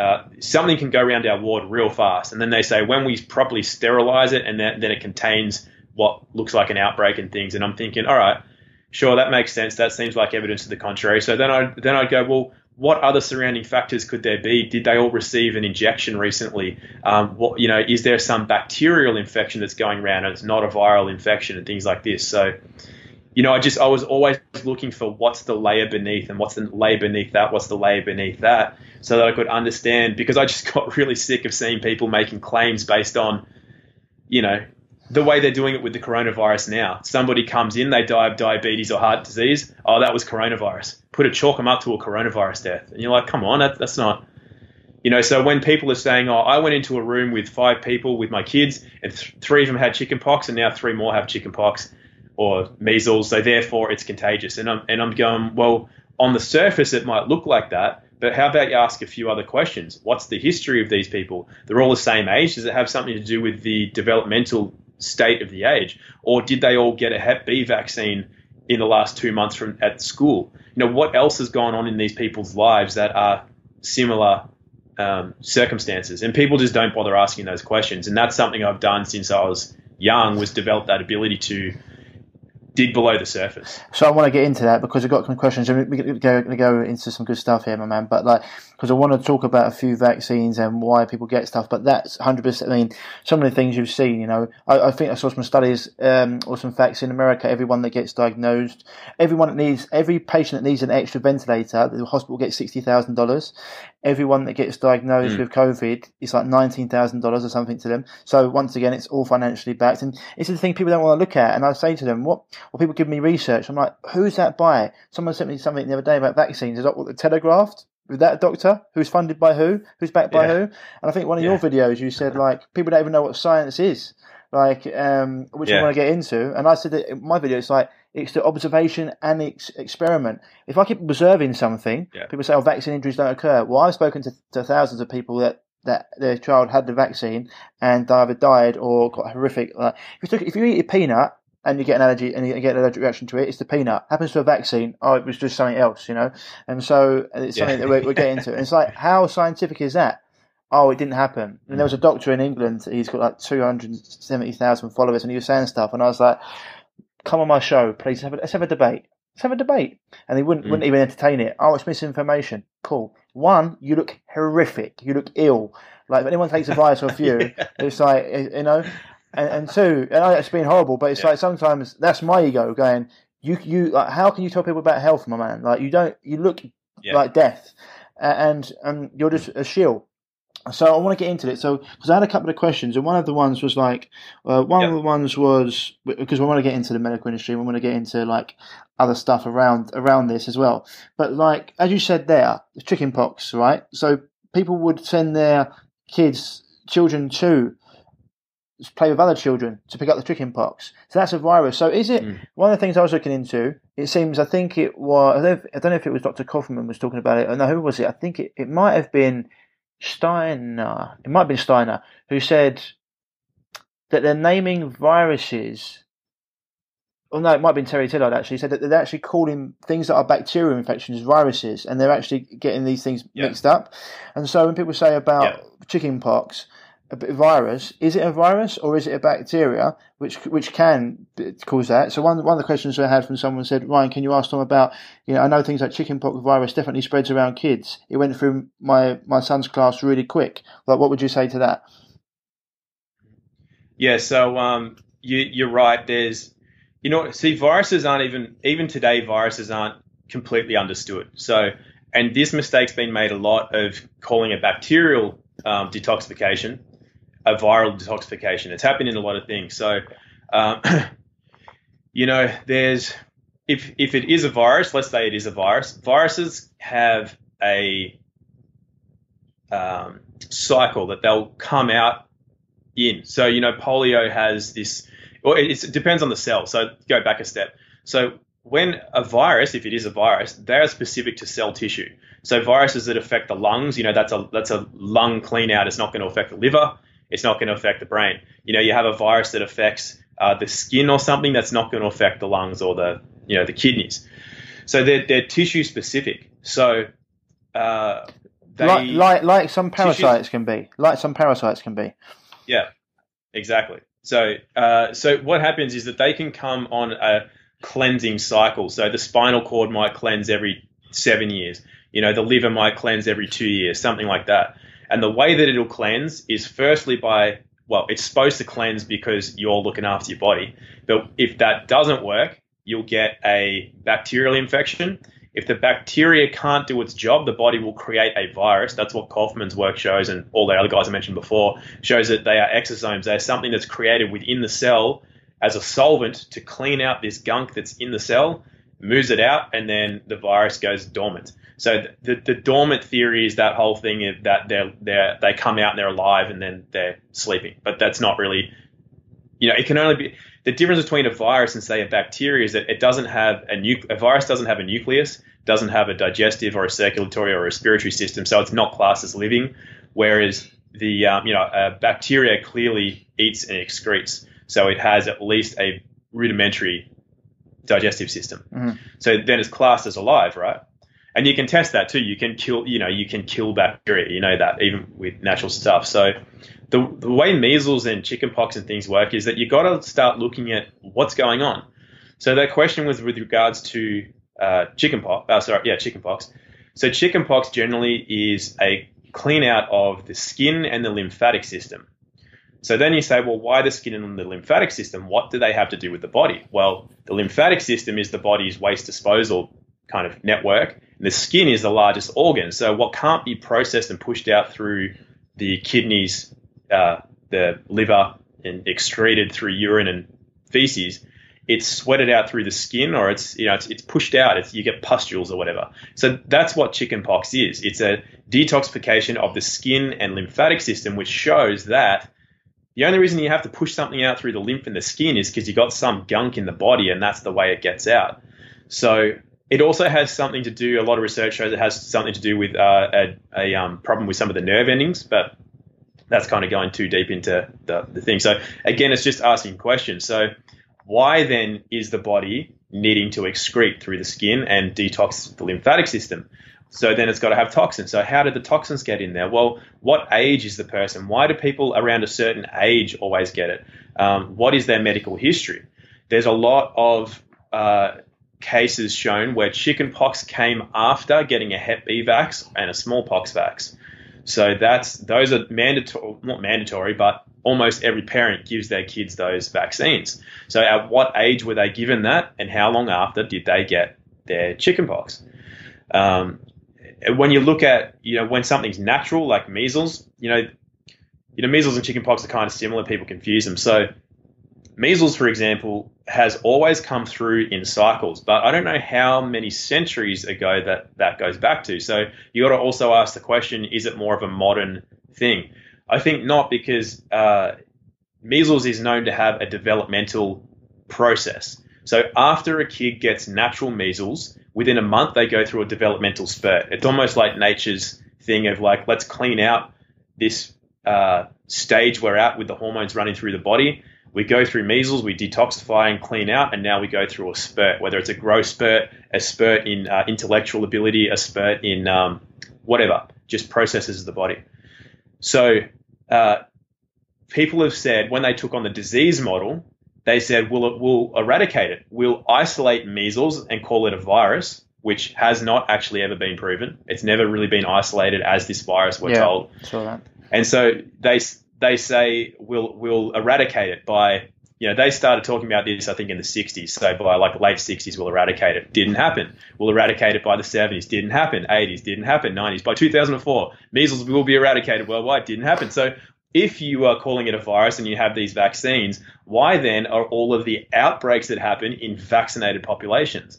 You know, you you got to start asking these questions. They're not, I, I guess, you know, uh, one of the things that I wanted to, I didn't want to do with people in those first videos is get too bogged down in the idea of the nitty-gritty of a virus, because the bigger picture is that nature is not out to kill us, any of us. It's not, it's not, it doesn't have a kill mechanism. It's got, it's very benevolent. It allows you to do whatever you want, because benevolence, you know, Paul Chek says that unconditional love can only say yes. If you, if you say no to something, you set a condition. So that means if you want to take up, take really good care of yourself, Uh, unconditional love or nature, it's benevolent. It says, yeah, let's do that. If you want to say, I want to inject myself with uh, with drugs and, you know, cut myself and do bad things to myself, then unconditional love just says, yeah, let's do that. Have that experience. It doesn't judge. So nature doesn't have that kill mechanism. And when you when you allow yourself to start trusting in the greater intelligence that runs through all things, uh, pathogens aren't even in your psyche. There, there is nothing about you that thinks about viruses, bacteria, fungal infections and things like that, because you just have this inherent trust and faith that you look after yourself and and it'll you'll get taken care of in, in kind. You know, these things are only there as teachers, and they're only there to actually serve you. The only way you can die of a flu viral um activity. I don't like the word infection, because the way I see it is that is it a clean out or a detoxification. So the only way you can die of that is if your body is too weak to handle the detoxification process. The virus does not attack cell tissue. So if you had like a flesh-eating virus, you know, like this killer virus, it, flesh-eating it virus. Yeah. So that that you could be scared of. You go, well, shit, I don't want that. I don't want something eating my, you know, eating eating me out and coming out like an alien. Well, like a you know, then you'd staph, say, like well, a staph infection. That's bacterial, though, right? Yeah, yeah. So yeah, so it when when the reason that people who understand their body don't fear a virus is because even if they do get a virus, it's a very short process. They might lie in bed for three days and then that's it. You know, they feel better afterwards. It's only pe- the only people that need to fear it are the people who are very toxic. So then you got to start looking into the psychology, and the psychology starts making you say, well, why would you fear it? So they're not really scared of the virus. They're scared of the fact they know they've treated their body like a dump site for the last thirty, forty, fifty years. And now they've got to pay the price, because eventually, like I said in my first video, and you know, nature doesn't care what you believe. You can believe that vaccines are safe and effective. You can believe that you can eat cookies for breakfast and dinner, and you don't have to look for fresh organic food. That's all bull, you know, that's all bull dust. And you can believe whatever you want, but at the end of the day, your your thoughts and actions lead to consequences. And if you're not ready to deal with those, then that's when people say, no, it's not my fault. It's yours. It's you people who don't vaccinate your kids. That's why I'm getting sick. And it's you people that it's you, you, you, you. It's not me. That's just what people do. So um, I think I might have gone off topic, but no, no, no, no, hundred percent. I think it's it's like you touched on a few things there, and, it, and it's completely right. Like everything you're saying, the people want to blame someone for their real health because they don't want to take responsibility. Like, the biggest allergy in the world is to personal responsibility, especially when it comes to health. You know, I want to keep on living yeah. this way and take a drug and it heals heals me.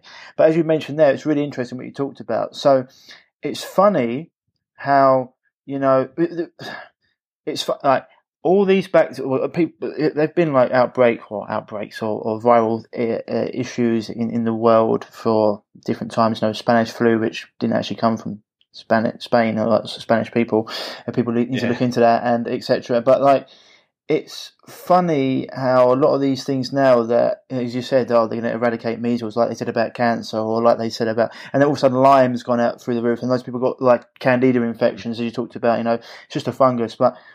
Is it these things have always been there? Why is it these things are so exaggerated now? Oh, I know why. It's because people are living outside of Mother Nature. You know, they're not sleeping enough. They're not drinking clean water. They're eating loads of rubbish food. They're not exercising intelligently. They're like buying into this myth that you can do whatever you want. And it's like the pain teacher will come, and then nature will say, well, you know, we get back in line with Mother Nature's rules, or we'll put you back in the ground. And and that's, yeah. and that's basically what it's. So the interesting thing, you, I've tried to explain this to people as well. And as you said, it's, it's either, it's funny because if the child at that age that everyone gets the measles or gets chickenpox is clean, their body won't have to go through that, right? So they won't get it. Mm.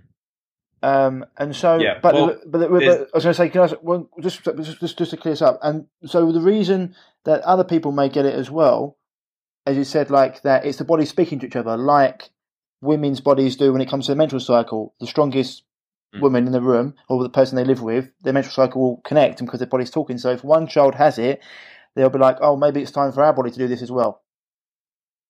Yeah, that's one hundred percent. Yeah, that's what I didn't get to. I should have, when I went off on a tangent, I was going to mention that. That's exactly, yeah, the, our, our bodies always talk to each other. Their, their cells constantly resonate with the cells of other beings around, not just other beings, but they talk to the environment. So our body knows when, even if you're Even if you didn't have the uh, sense of uh, temperature, like, you know, some people can't feel, you can mm. smack them and they can't feel it, but their body still knows when it's summer or winter because the cells know what's happening in the environment. Mm. And if we weren't so out of touch with nature, we would consciously know that. Um, most people, for that, for most people, that's an unconscious thing.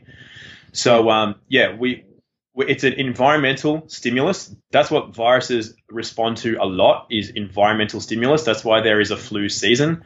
I think that's the amount of flus uh, out of proportion because of the amount of people that get flu shots. And of course, if you're injecting yourself with a flu, you're likely going to get a flu, right? So that's one of the um, eighty-five percent of people, I think, is data. I think it's eighty-five percent of people that, yep. yeah. And so, like, as you said, and also it's around vitamin D deficiency season, I like to call it, not the flu season, because people yep. are obviously deficient in vitamin D. And also, they're not doing all the things that people tend to do in the summer, which is be outside more, you know, be more active, like, get more sunshine. Yep. And also at Christmas time and around January, what's happening? Everyone's eating rubbish food and drinking lots. And then they're wondering why yeah. their body goes through the detoxification yeah. process. And it's like, oh, yeah. And you know, the best thing about this, Tom, people will listen to this and say, God, these two are actually talking. It makes a lot of sense. It's like, oh, what it does. It makes more sense than this. This like virus just wants to kill us all, right? It's like it's maybe mm. the things that we're doing. I always say to people, you know, you don't see a rattlesnake in the wild with P C O S, you know, an alligator with with like gut issues. These are all things we've got because yeah. we're living outside of Mother Nature's laws. Does that make sense? Yeah. Yeah. yeah, absolutely. Yeah. yeah. Funnily enough, though, you might find an alligator with gut issues if it's eaten tin cans that have been discarded into a river. yeah. Or one that's uh, being taken care of at a zoo, probably, and they, they're feeding it things it shouldn't yeah, be yeah. eating. Yeah. But, like, um, yeah, I, can, I yeah. completely understand. So the other question I had, because um, because we're going to vaccines, we're going to other, other stuff, and then we're going to the coronavirus mm-hmm. as well, because, I mean, this is all around, it's, it's in the yep. topic. But, like, one of the questions I got on my man Paul, he said, What's Tom's? I'd love to know Tom's response with regards to vaccines and diseases such as smallpox and diph- diphtheria. Since vaccines come out for them, they have all been wiped out from existence. Whenever I discuss vaccines with people, they always seem to throw these back at me, and without a deeper understanding, I find it difficult to answer their questions. Mm. Yeah, so they're not eradicated because uh, there's, for example, polio goes by various names. For example, so it's like it's like you could say. Um, You know, uh, we, we used to have, I don't know, pizzas, and then you've still got a pizza, but you don't call it pizza anymore. You call it like, I don't know, another name, like Wheatza or something. So then you could say, well, pizzas don't exist anymore because you just changed the name. So um, none, nothing has ever been eradicated from a vaccine. Um, you know, just I mean, just to use polio again for an example, that was eradicated when the vaccine was brought out well after polio had gone dwindled to almost non-existent numbers. The same thing, uh, diphtheria has a lot more to do with the quality of, uh, you know, like contaminated water. So the less people have been exposed to basically raw sewage that they were drinking or or being around, you know, um, these sorts of conditions uh, go away. Um, smallpox was one of the earliest hoaxes. That was one of Jenner's creations, where he thought he could scratch Uh, something from a, the pus from a cow into a mm. into a you know a, the body of people. Never proved anything, but they still ran with that story. Not only that, they actually killed three kids injecting him with with the smallpox. I think it was three. Uh, he definitely killed kids. Don't quote me on the number. Mm. Um, but yeah, with with that vaccine. Um, so yeah, to, to answer that question, that these things aren't gone. And when they were there in the first place, you have to ask why they were there. You know, what were the situations surrounding what was happening? Were these people injected with smallpox and diphtheria, or were they living in uh, destitute conditions? That can bring on disease for sure, because you are probably now malnourished and you are likely uh, exposing yourself to all kinds of viral, uh, not viral, uh, bacterial uh, conditions. And this is, as we discussed earlier, there can be a real confusion about what is bacterial and what is viral. There's also a, uh, you're going to have to think of the name now. I think it's pleomorphism. That's when you can have organisms change their state based on what they need to do to get into a cell and survive. And that's when something can um, change its state. So the whole point being is that people have completely taken the context out of what these things were in the first place and completely taken the data and just made their own story out of it. So if you, I think one of the best ways that you can really find these answers for yourself is to start learning that art of actually asking questions and going, and I mean, even the actual stats of polio show that polio vaccine was bought out after, oh, um, yeah. after it declined. And that's the C D C's own statistics. That's not people doing deeper research. So it's just important not to just listen to what you hear from a, a you know, scientific paper or something that you hear on the internet, and really look at what's behind it, um, surrounding circumstances. Why is it area specific? You know, some of these some of these uh, diseases only affected people in certain areas of the world. So then you start having to ask, why was it specific to those areas in certain pockets? You know, what was common amongst those pockets? Was it the living conditions? Was it that that's where medicines were given to? Um, You know, why didn't it affect other people in third world countries who are also poor? You know, why was it confined to certain areas? So when you ask those questions, it starts to be able to lead you down different paths and to, to realize, well, you know, is it infectious? Did vaccines really, uh, you know, I mean, I'll, I'll say it, it took me a long time, again, with vaccines, because I, I grew up thinking that that's the reason that we don't have certain diseases around. And but you would though, right? It, because that's what that's what that's what's you told. Would. Yeah, I, I thought that. I thought you could go to exactly. doctors, have a pill, and do whatever. Sorry, man, to to ruin. Go go ahead. Yeah. No, that's right. So, but basically, what I mean is that I'm only saying this because for some people, it's hard to wrap your head around something new. For example, you find out yesterday viruses are made from within a cell. You don't catch them. So you, then you just go, well, that's a complete paradigm shift in my mind. That's not something that most people can just go, oh yeah, well now I think that and I'm sweet. You have to undo a lot of conditioning. And for me, it took me it took me a long time. Vaccines, for example, took me ten years. I, I found I was think, going back over a lot of you know data and trying to look for um, you know anecdotal evidence of people that have been saved by them. And I got to the stage halfway through the journey where I thought, well, some of these are definitely harmful, but some are still necessary. You know, I was still I was halfway through. It took me ten years really to get to the stage where I really got to the conclusion of finding out how vaccines are made, um, you know, correlating it with how viruses can get into the bloodstream.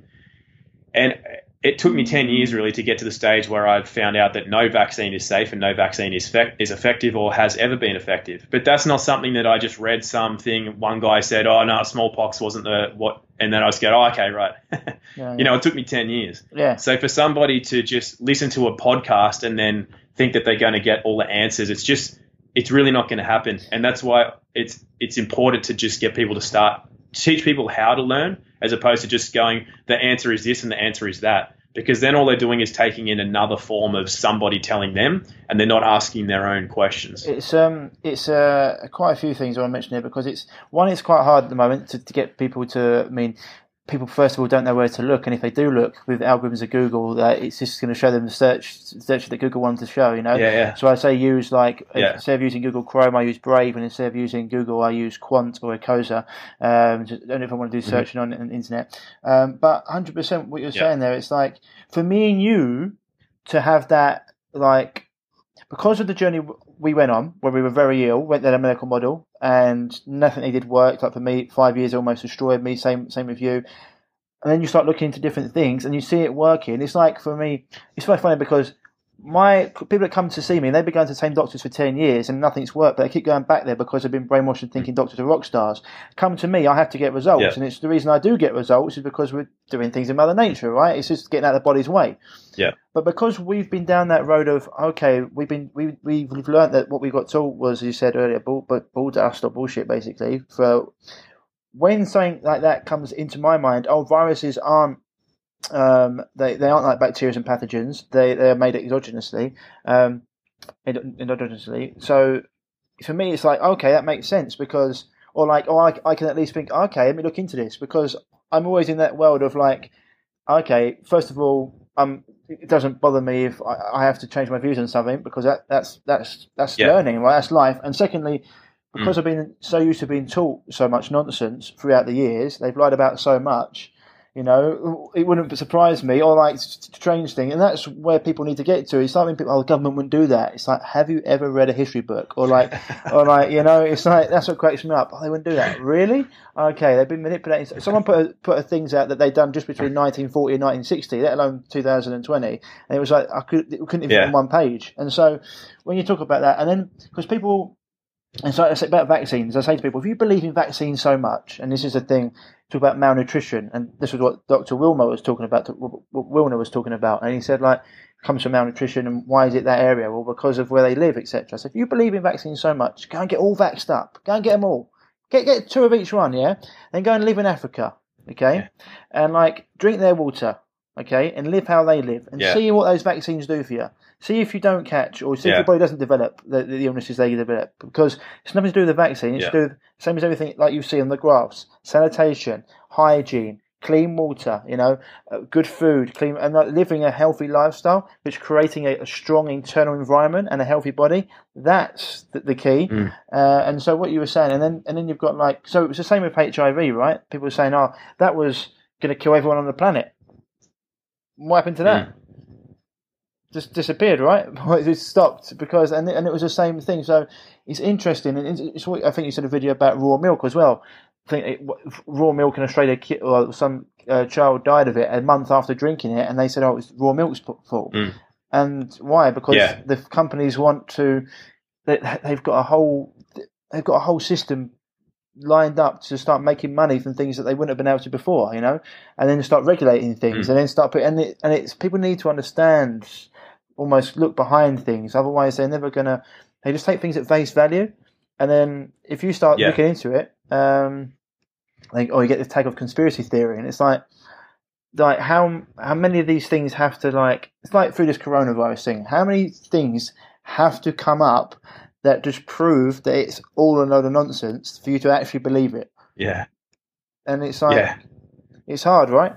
You, you mean the resistance? Yeah, it's because people. I think it was. Um, I think it's something they said in The Matrix was a really good quote. Like, you have to remember, most people are so inured, they're so hopelessly dependent on the system that they'll fight to protect it, and it, that's something that we, you come up yeah. against. Uh, and so, like, uh, I think it's it's interesting. I mean, I don't know if you've seen, you know, it's um, I've seen about like the whole. I mean, Bill Gates trying to say we get out of this without we get a vaccine. Um, it's uh, yeah. it's interesting. I mean, you mentioned polio as well, right? Doctor Klenner, which just proves. About polio, like Doctor Klenner in the nineteen forties cured sixty out of sixty cases of polio with vitamin C, and that was a poor form of vitamin C yeah. back then. And so it just proves about yeah. instead of like it's, it's that's nothing to like that was nothing like um, injecting the virus into people. That was just giving the body something that can can help it, help the immune system, help it clean itself. Um, and so yeah, it's yep. just um, interesting. So with with the coronavirus, would you what would you what is your, if you had to, if you had to give a take on it at the moment, what where do you, because this is the thing, it's been linked with um, what did you say in your video? You didn't call it oh, Atlanta Falcons. We're calling five G Atlanta Falcons. Yeah. yeah, yeah. yeah. So from now on, instead of saying five G because we get taken off, we're going to say Atlanta Falcons. So if what it's like that is because first of all, for people like you went through how viruses can actually how they get made in the body. Like what thing, what things can cause the body to produce a virus? Yeah, well, any anything that creates an unhealthy cell will create a virus. So you can look at, uh, you know, exposure to non-natural frequencies. Any kind of electromagnetic radiation can do that. Um, the way that the body is creating its own toxicity through the foods and the water you're taking in.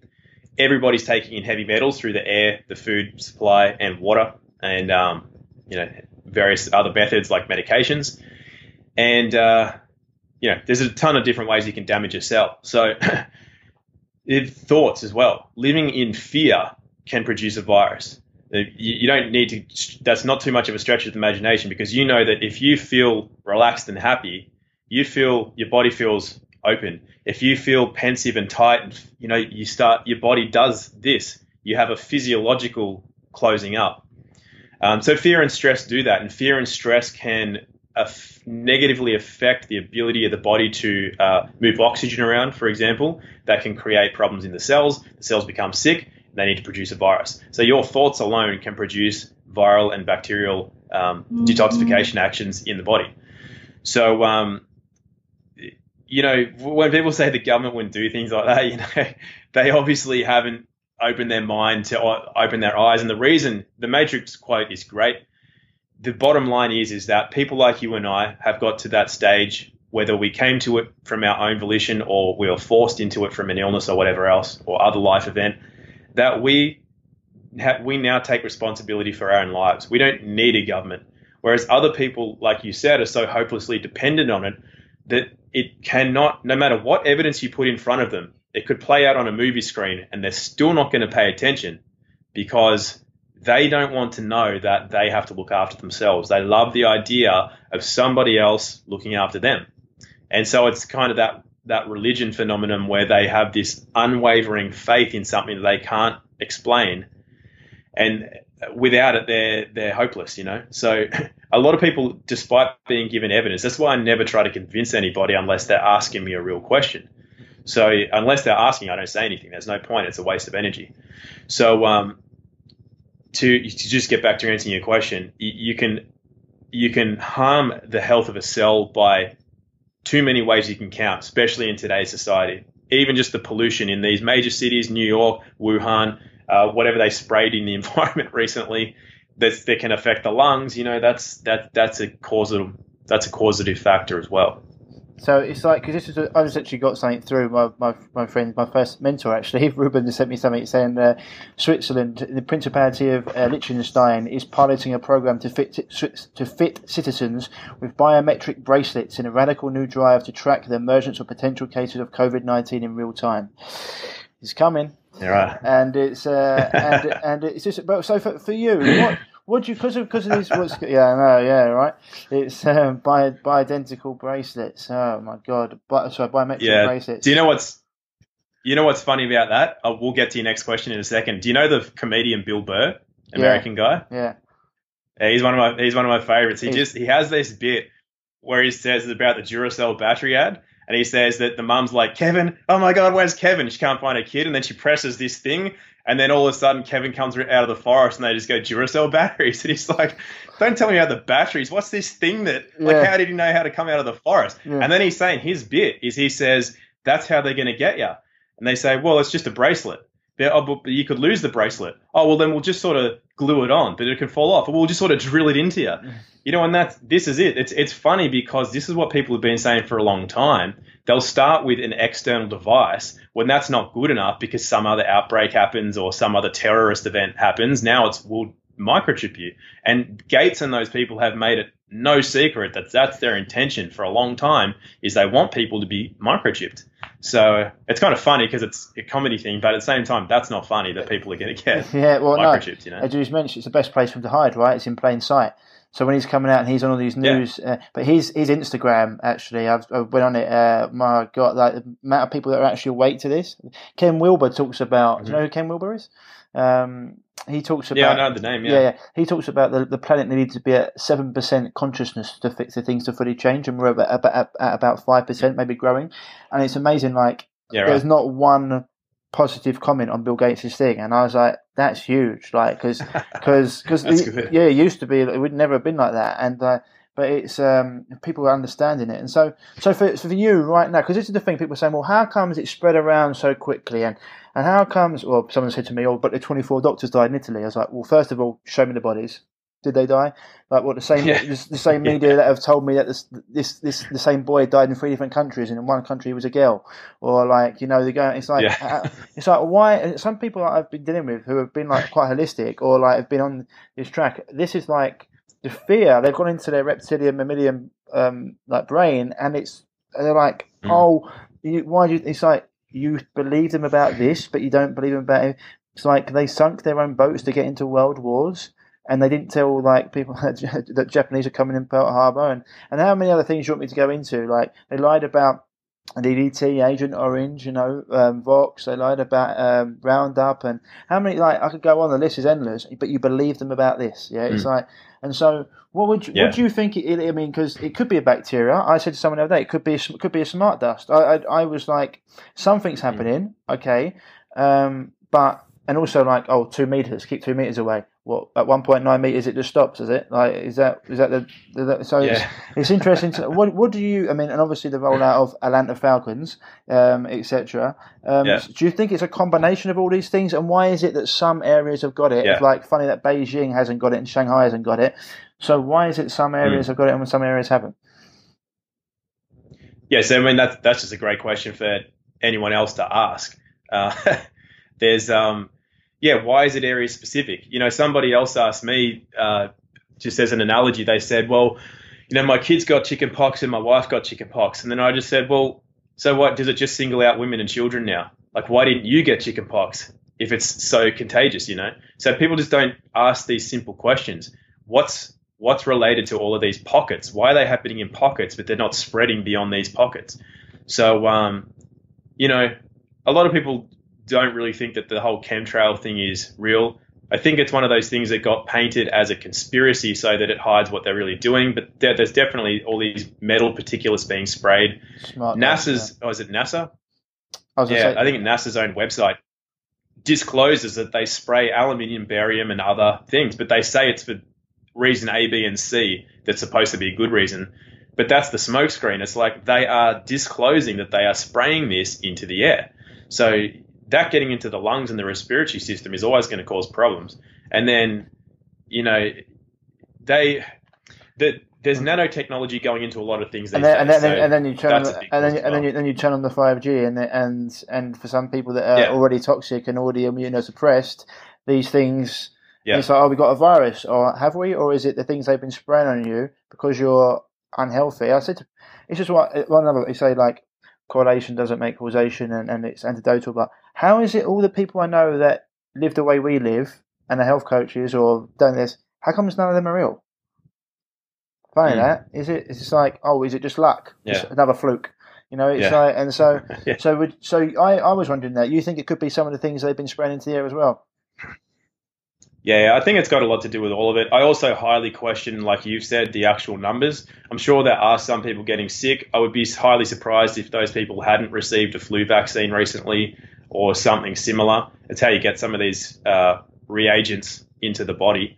Um, you know, areas being sprayed. A lot of people have said how New York has had very dubious kind of clouds, like, you know, very misty Uh, environments, you know, things being sprayed around, um, the whole weather modification um, technology, all of this, this is a thing as as us in the realm that we occupy in the world. I think we can only ever theorize and postulate. It's only the elite that are running the show. They know what's going on. And then every level below them, you get less and less information, and you can only really guess at what they're doing. So just going on the basic biology, it, the cell, if, If it is real and the deaths are real, which as we've seen, why are they making up deaths? Why are they showing the same hospital in different countries? Why are they showing the same kid in different countries that now changes sex? You know, like these things should just be, hang on, what's going on here? Are these deaths real? Why is there independent media going into these supposedly overflowing hospitals and finding them empty? And why is there a two meter rule where you are and there's a one and a half meter rule where we are? Is it like our our virus is more virulent or something? Uh, uh, that extra half a meter is going to kill you. and and Sweden are not doing it, which proves like everyone wrong. Yeah. Uh, and also I was looking at um, yeah. Doctor Stephanie Seneff, who's like um, she's she's I've had her on the podcast before. She's fantastic. She was linking glyphosate to this as well. Um, so yeah. they've been and they all been like Italy as well, been heavily sprayed with glyphosate. Some of the other countries as well. Um, and so yeah. like I, as I would say, I think it's a, co a toxic soup. Um, yeah, that's affected people and anything. And it's this is the other thing, like what's happened in terms of the the laws that they've been able to put in place while this has happened, taking away a lot of the freedoms of people. Mm-hmm. And that's something I want to get into with you yeah. as well, because you were talking about making a video, and I actually signed up to, um, is it Empowered Solutions? Yeah, Solutions Empowerment. Yeah. Solutions Empowerment. I want to talk about that. So in terms of yeah. what you're talking about in, in terms of how to not to, to be able to get out of a vaccine and how laws permit to um, persons and not men and women, because as you said, if they give you yeah. a fine though, like you, you mean mm-hmm. if you don't pay it, they'll come to your front door and they'll put you under arrest. So how would you how would you get out of that? I mean, like, cause this is the thing. Cause okay. It's interesting because I don't know if you want to go into this. Is it okay to go into this? Yeah, yeah, for sure. Perfect. Well, they would that wouldn't happen anyway. No, no one comes to your house to arrest you for not paying a fine. I don't know if they do it where you are, but it's not doesn't happen here. So uh, first of all, go back to the very start, right? So let's say you're out at. So there's a case here recently. There was three, I think there was three or four guys that were out surfing at Byron. They came into the beach and a police officer was waiting for them and gave them all a fine for being more closer than one and a half meters away from each other in the water. So already you and I are going to find that funny. Like, how are they going to be affecting people, each other in the water while they're surfing, you know? But anyway, so the police officer's given him a fine. All they had to do All they had to do was ask for evidence and they wouldn't have got a fine, because what a police officer has to do is to get you to incriminate yourself. They, if you haven't caused harm or loss, which means you haven't punched somebody out at a nightclub or run someone over with your car, you haven't, you know, got a hammer and just gone, I'm angry at you and tried to hit you in the head. That's assault. That's causing harm. That breaches the actual laws that exist, and you can get arrested for that. Put in jail, whatever. That's kind of that's how the law works. What they're relying on are acts and statutes, statutory law, which aren't law. That's their statutes. It's a different thing. So what a police officer has to do, even if they show you a radar gun, oh, sir, you were doing sixty miles an hour and this is a forty-five mile an hour zone, and you just go, oh, I hardly doubt that's true. Is there anything else I can help you with? Because that's not evidence. The evidence comes from you. The evidence is you going, oh, damn it. Oh, damn it. Oh, I was. Or, oh, what, you know, just essentially agreeing to what they're saying. But, but that's they, the but evidence. But you're they, the second witness. But if they have it on the gun, wouldn't that be. That's a, still not evidence. So, so no. For example, the other day, I got something through the other day um, regarding. Well, no, I think it was the same thing, same thing that maybe doing that thirty-five and the thirty. And I was like, oh, sorry, like this is by accident. And they asked who the driver of the car was. Should I have just left that blank? Mm-hmm. Uh, well, first of all, you just you you admitted to it because you said sorry, and you um you kind of admitted to it, and then you also said you were driving. Uh, driving is a statutory term, right. So in any com in any Commonwealth country, we have the right to free travel. So if you are using a automobile on the King's highways and byways, then you have the right to free travel. You don't need a license to travel. You, uh, no Commonwealth official, police officer, anyone, has the right to impede your travel. That's an offence. They can be fined or lose their job for impeding your travel. So it's just in a lot of these things like the using statutory terms puts you under statutory rule, and then you're committing yourself to the commercial agreement that is that fine. So these guys on the beach, for example, the officer was saying you guys were one and a half meters within a um, you were getting a fine. All they would have had to say was, oh, really? That's interesting, officers. Do you have some evidence for that? And he would have said, oh, you know, you guys were, no, no, no. I asked, do you have some evidence for that? Or are we free to go? You need to nose them three times. Police officers are trained to not answer questions the same way you shouldn't answer questions. And so he would have, they would have said again, look, you guys were blah, blah, I need, need, need to see some I D. And all they would have had to go, no, no, let's not worry about that. I asked, you made a claim. Do you have some evidence? Or are we free to go? Once you've noticed them three times, they'll have to let, they'll, they'll let you go. They know they'll get in a lot of trouble if you start saying the right things back and they start pushing it. You can, you can then claim false arrest, false detainment, assault, um, uh, being impeded in your day-to-day life. Those are all federal offences in Australia. They are, I don't want to comment for people listening in other countries. U K is almost identical to Australia, save for some kind of things, but we're still a Commonwealth country. So Commonwealth, it's basically the same yeah. for okay. you guys. Yeah, yeah. So, um, so, same with so that. yeah, th- that's all it is. Oh, no, go, go, go. Yeah. So, so I was going to say, so it's similar with. Uh, so I was, I I'll probably ask you this off, off, off air, but we'll talk about that. Um, but same with vaccination. You were going to talk about how you can say because they're going to try and yep. make these things mandatory. Um, and so what, yep. what, what, what happens there? So again, that's because everything is okay. Australia is different to other places because Australia is a colony. It was conquered. When a nation is conquered, there is no law. There is only an agreement between two people. So we come completely under commerce. Commerce is, for example, if you and I went to a courtroom in Australia and you and I have an agreement about something, no judge in the land can come between an agreement between two people as long as we have a private agreement.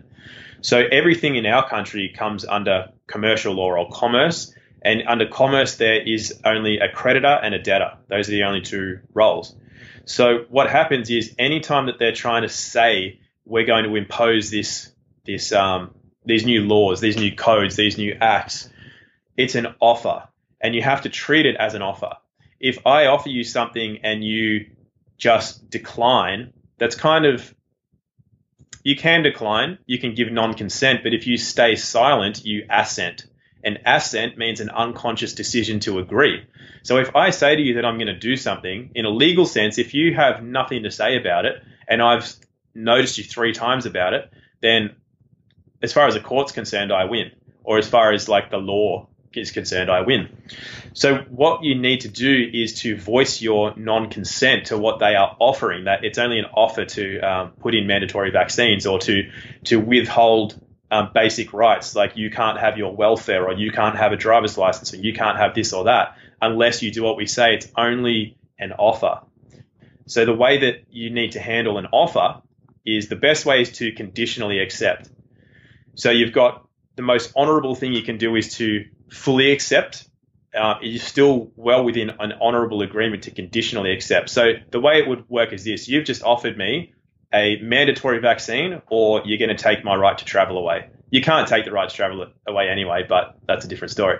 But all I would have to say is, that's great, Ryan. I, I conditionally accept that offer just on this condition. One, you'll sign this affidavit that I'm going to give you, and this affidavit says that you have binding proof that vaccines are necessary, that if I don't get it, I'm going to cause harm to somebody else, that they're safe and effective, and that you're just going to sign this liability waiver saying that you have had no prior knowledge that vaccines can cause injury. And in the event of any adverse reactions, including the disease, getting the disease that I'm vaccinated for, or any injury or death that may occur, you accept a ten million dollars per head liability waiver under your indemnity insurer.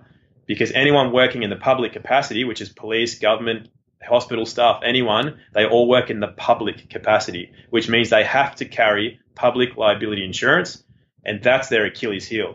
So you can ask that on a police officer. You can just say, you know, they're pushing you and pushing you. Say, hey, have you got some I D there, please? You know, you're saying you're an officer. At the moment, you've given me no proof.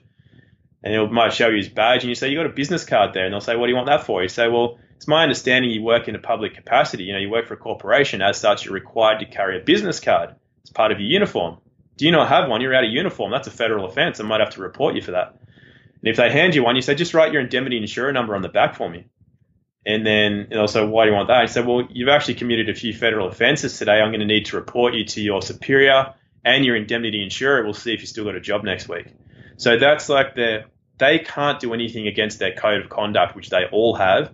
If they do that, they are, they have full commercial liability for any injury or potential injury that they can cause. So no government, uh, when a government is sworn in, a government is sworn to protect its people.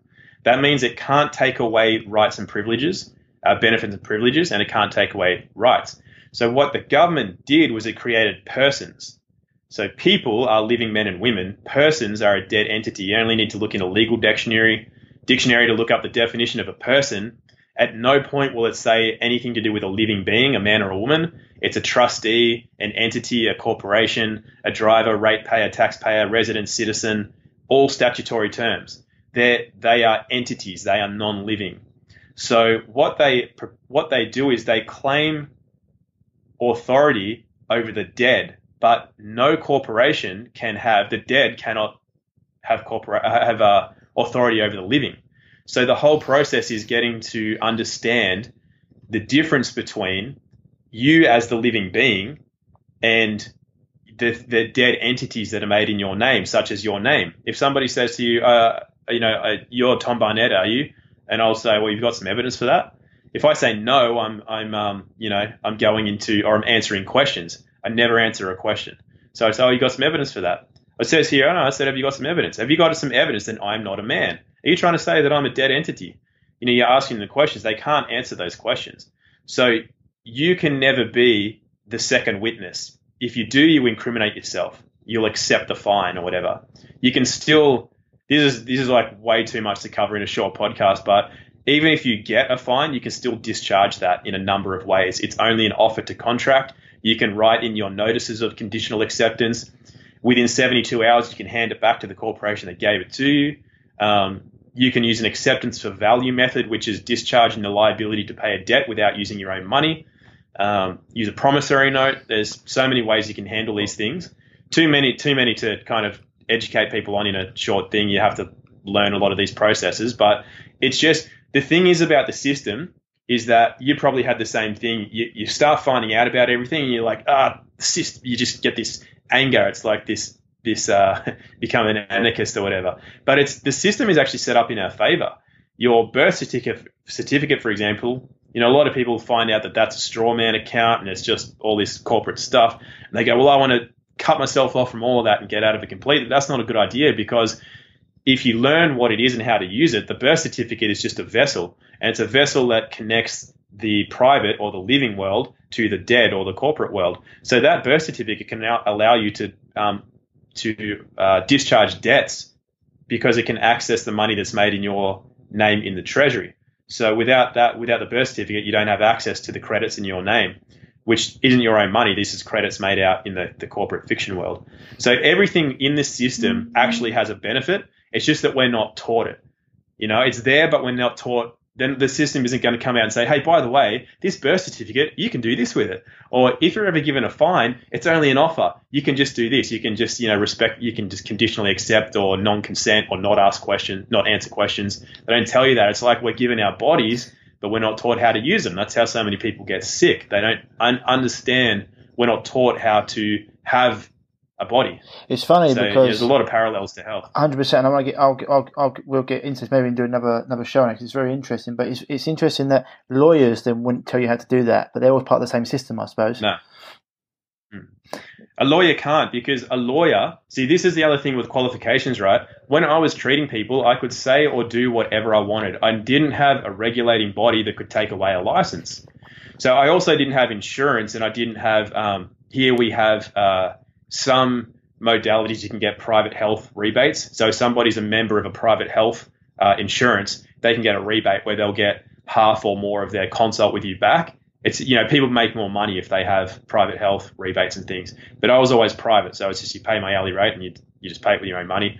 But I never had anybody that could strip my license and would silence me from saying things or giving people certain treatments. And by the same token, that's the problem with a lawyer. A lawyer, once they get their qualification, they sign, they swear allegiance to the Bar Society and the Law Society. So if they say or do anything that goes against that, they'll get disbarred. So they're hamstrung. They can't help people out to the degree that they could use the law, because they can only use it to a certain degree. Like a medical professional can't say, oh, yeah, you don't want to get a vaccine, That's a silly idea. They can't say that. They'll get their license stripped. Mm. But somebody who's an unlicensed practitioner can say that, because I can't get stripped of anything. So it's the same with the law. Yeah. If you know it, if you know how the privates works, you can do you like the guy that teaches me, the guy that runs that website, he can go into the top lawyers, into meetings with the top lawyers from the tax office, the banks, anyone, and wipe the floor with them. And no lawyer or barrister in the land can do that. Only somebody that operates in the private capacity can do that, because they're not hamstrung by their allegiances to the, you know, the upper echelons of the right. the companies that run it all. And we're going to have a, we're going to have a little. Uh, it's, it's interesting that as well. It's like the nineteen thirty-nine Cancer Act. People don't know about it. I talk about it on here, so people do. It's like a, by law they have to. They can only legally prescribe chemotherapy, radiation, or surgery. So of course they're going to do that. Mm. Um, and it's easy yeah. with the vaccine, with the travel thing as well. So if you do that, then they can't stop you from traveling because you haven't got a vaccine. So you'll be like, so that you'll be able to. Tra- so these are ways that we can get through this. If they say, oh, you, you haven't got your vaccine, you haven't you're scanned. But you're, but if you go through these p- pathways and these routes, you'll still be able to travel. Yeah, yeah. It's um. First of all, the reason that I, I don't give out and I wouldn't give out too much, and even the video that I've got to make in the next few days, hopefully I'll get around to making that. I'm not going to give too many. This is the step one, step two, step three, because I always give the analogy of um, you know, being around a dog or, or a woman, for example. Like, ask any woman if some weak guy learns the world's best pickup lines, like the right things to say, and he goes up and he starts talking to the woman, but inside he's just this weak guy, she's not going to be interested at all, no matter what he says. But the right guy who comes up and is confident and just genuinely loves women, and he's not there to just get something from her, he's just there to share an experience, she'll be interested in him no matter what he says. He could say the dumbest thing in the world and she's still interested. So the thing with the law is that, especially when dealing with a police officer, they smell fear a mile away. You can't just expect that learning a few lines is going to get you out of, you know, having five cops around you at an airport with security, and you're going to stand your ground, because most people are going to crumble. So it's important not to get a false sense of security with things, and to really, you have to get to know who you are before you can stand your ground in this way. However, having said that, the law does work in your favor. So as long as you get your ducks in a row and you get things right, you will be protected by the law. So when you talk about the Cancer Act, for example, everything that is coming out now, the Biosecurities Act, the this act, the that act, all acts apply to persons. You read through any act you can find, it's any persons traveling here will do this, any persons trying to cross a border, any persons that don't receive a vaccination. But are you or I a person? You know, only you can incriminate yourself by agreeing to be a person. What's your evidence? If you're that? a man or a woman, exactly. So what, what, what, what, where, where is your name in one of these acts? I know it applies to everybody. Am I everybody? You know, where's your evidence that, that this applies to me? Are you saying that I'm not a man? Are you saying that I'm not a woman? Is that what you're claiming? Have you got some evidence for that? They they can't come back against that. Any act can only apply to a person, which is a dead entity. It does not apply to a living being, a man or a woman. So um, with the travel, though, and again, I can't talk for anyone in a country other than Commonwealth countries, you open your passport on the, uh, I'm going to show that in the video, I'll get my passport out, and it says any Commonwealth official must aid the carrier of the passport, this isn't probably the exact words, but the carrier of the passport must be given right of travel, and you must you must help, it's basically you must serve them by helping them to travel. You cannot impede the the travel of somebody who is a passport holder. It says it right there in the passport. So um, the pro- it, just the, little things like this. The problem will be people will go to that, and this is the thing. You're even if you use that, the people that work at the airports don't know any of this, and so they just end up arresting you anyway. No, they they they won't. So um, what what will happen is that it always will go to a superior. There's always somebody up the chain that understands the significance of a public liability claim. So what you would say to somebody is just like, oh, okay, look, listen, um, do you have authority here? Do you have authority over me to arrest me at this point in time? And they they might claim they do. And you say, well, can I see some evidence then? You know, because if you don't have any evidence, you know, you can, like, let's say they've got a gun. You just say, well, look, under duress and threats of menace, I don't want any trouble here. I can see that, you know, by the way, is that thing loaded? And you know, that's assault. You know, I'm gonna be I'm gonna be putting in a complaint, and I'm gonna make sure that you don't have a job, and you know, whatever else you want to say.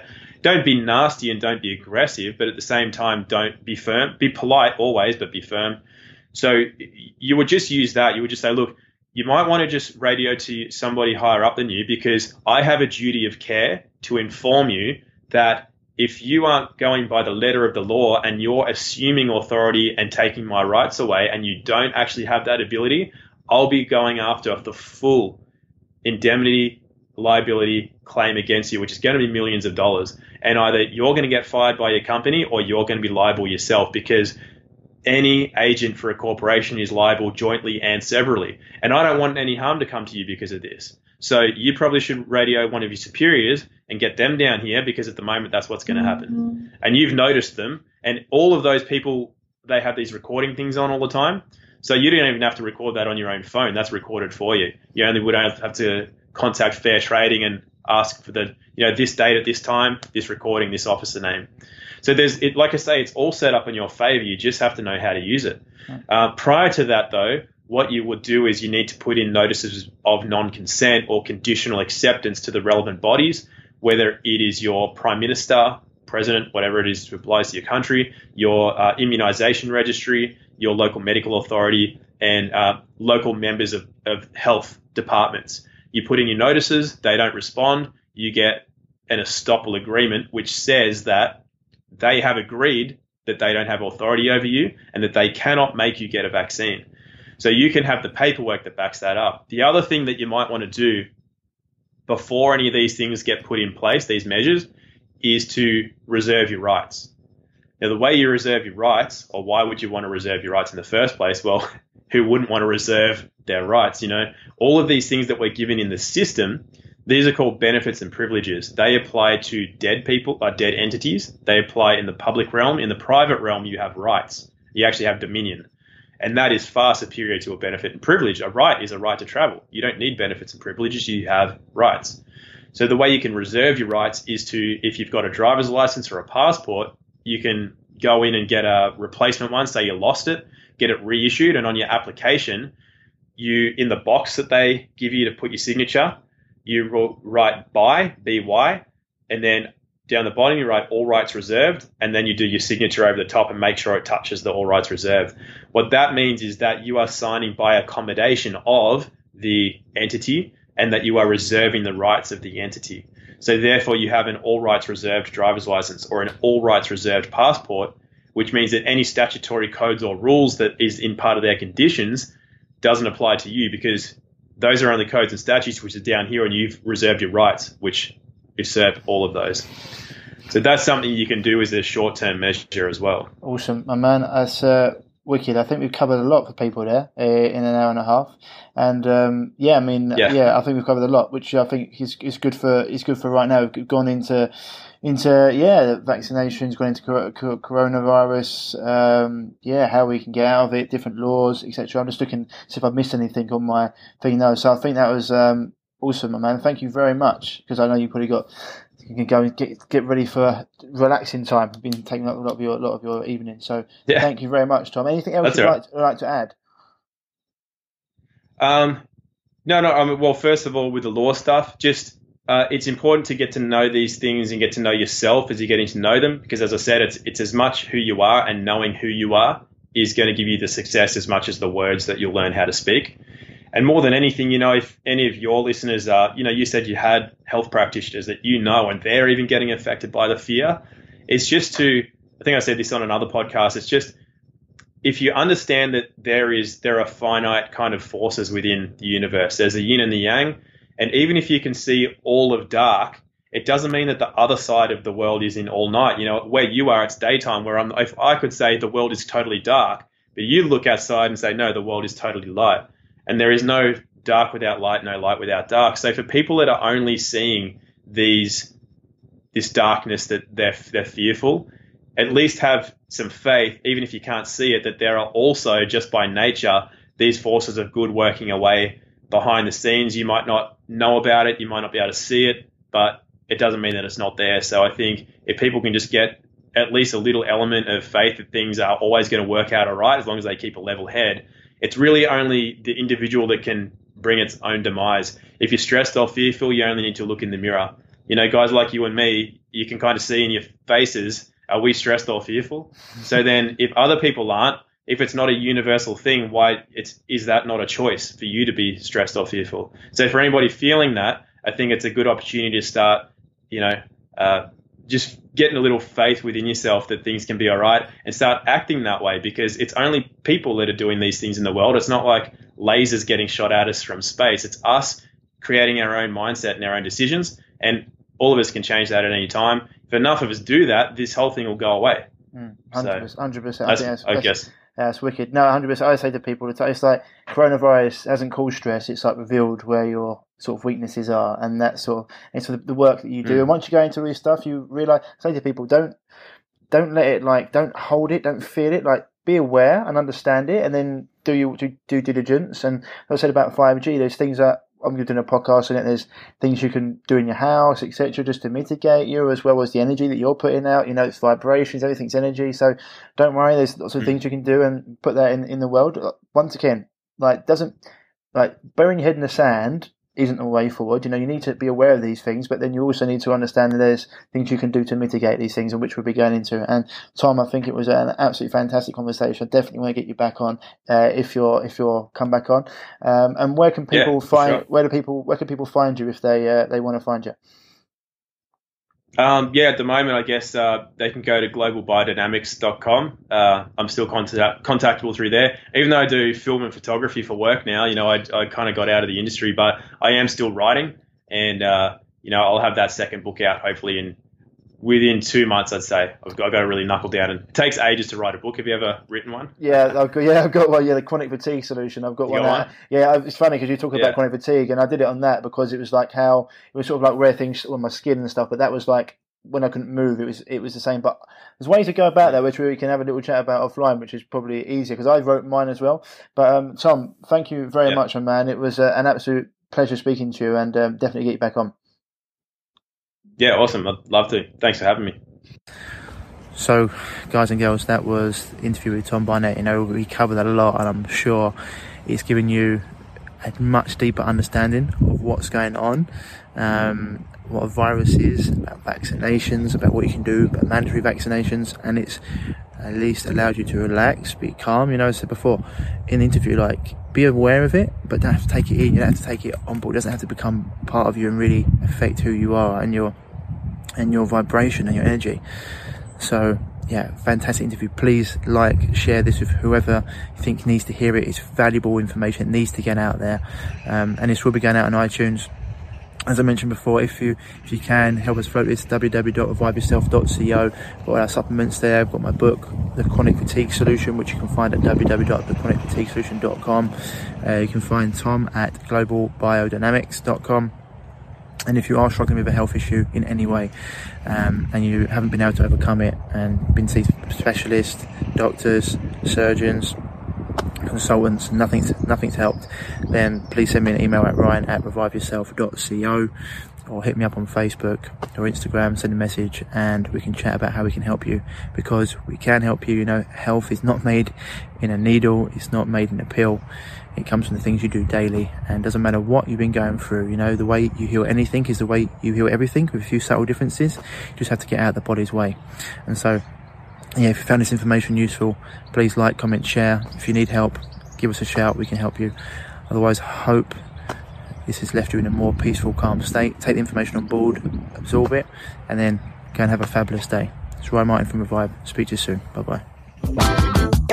If you're struggling with gut issues, such as gas, bloating, constipation, diarrhea, indigestion, heartburn, and want to finally be able to eat the foods you love without the crippling after effects, then don't forget to head over to revive yourself dot co and pick up your free copy of The Healing Health Paradigm today.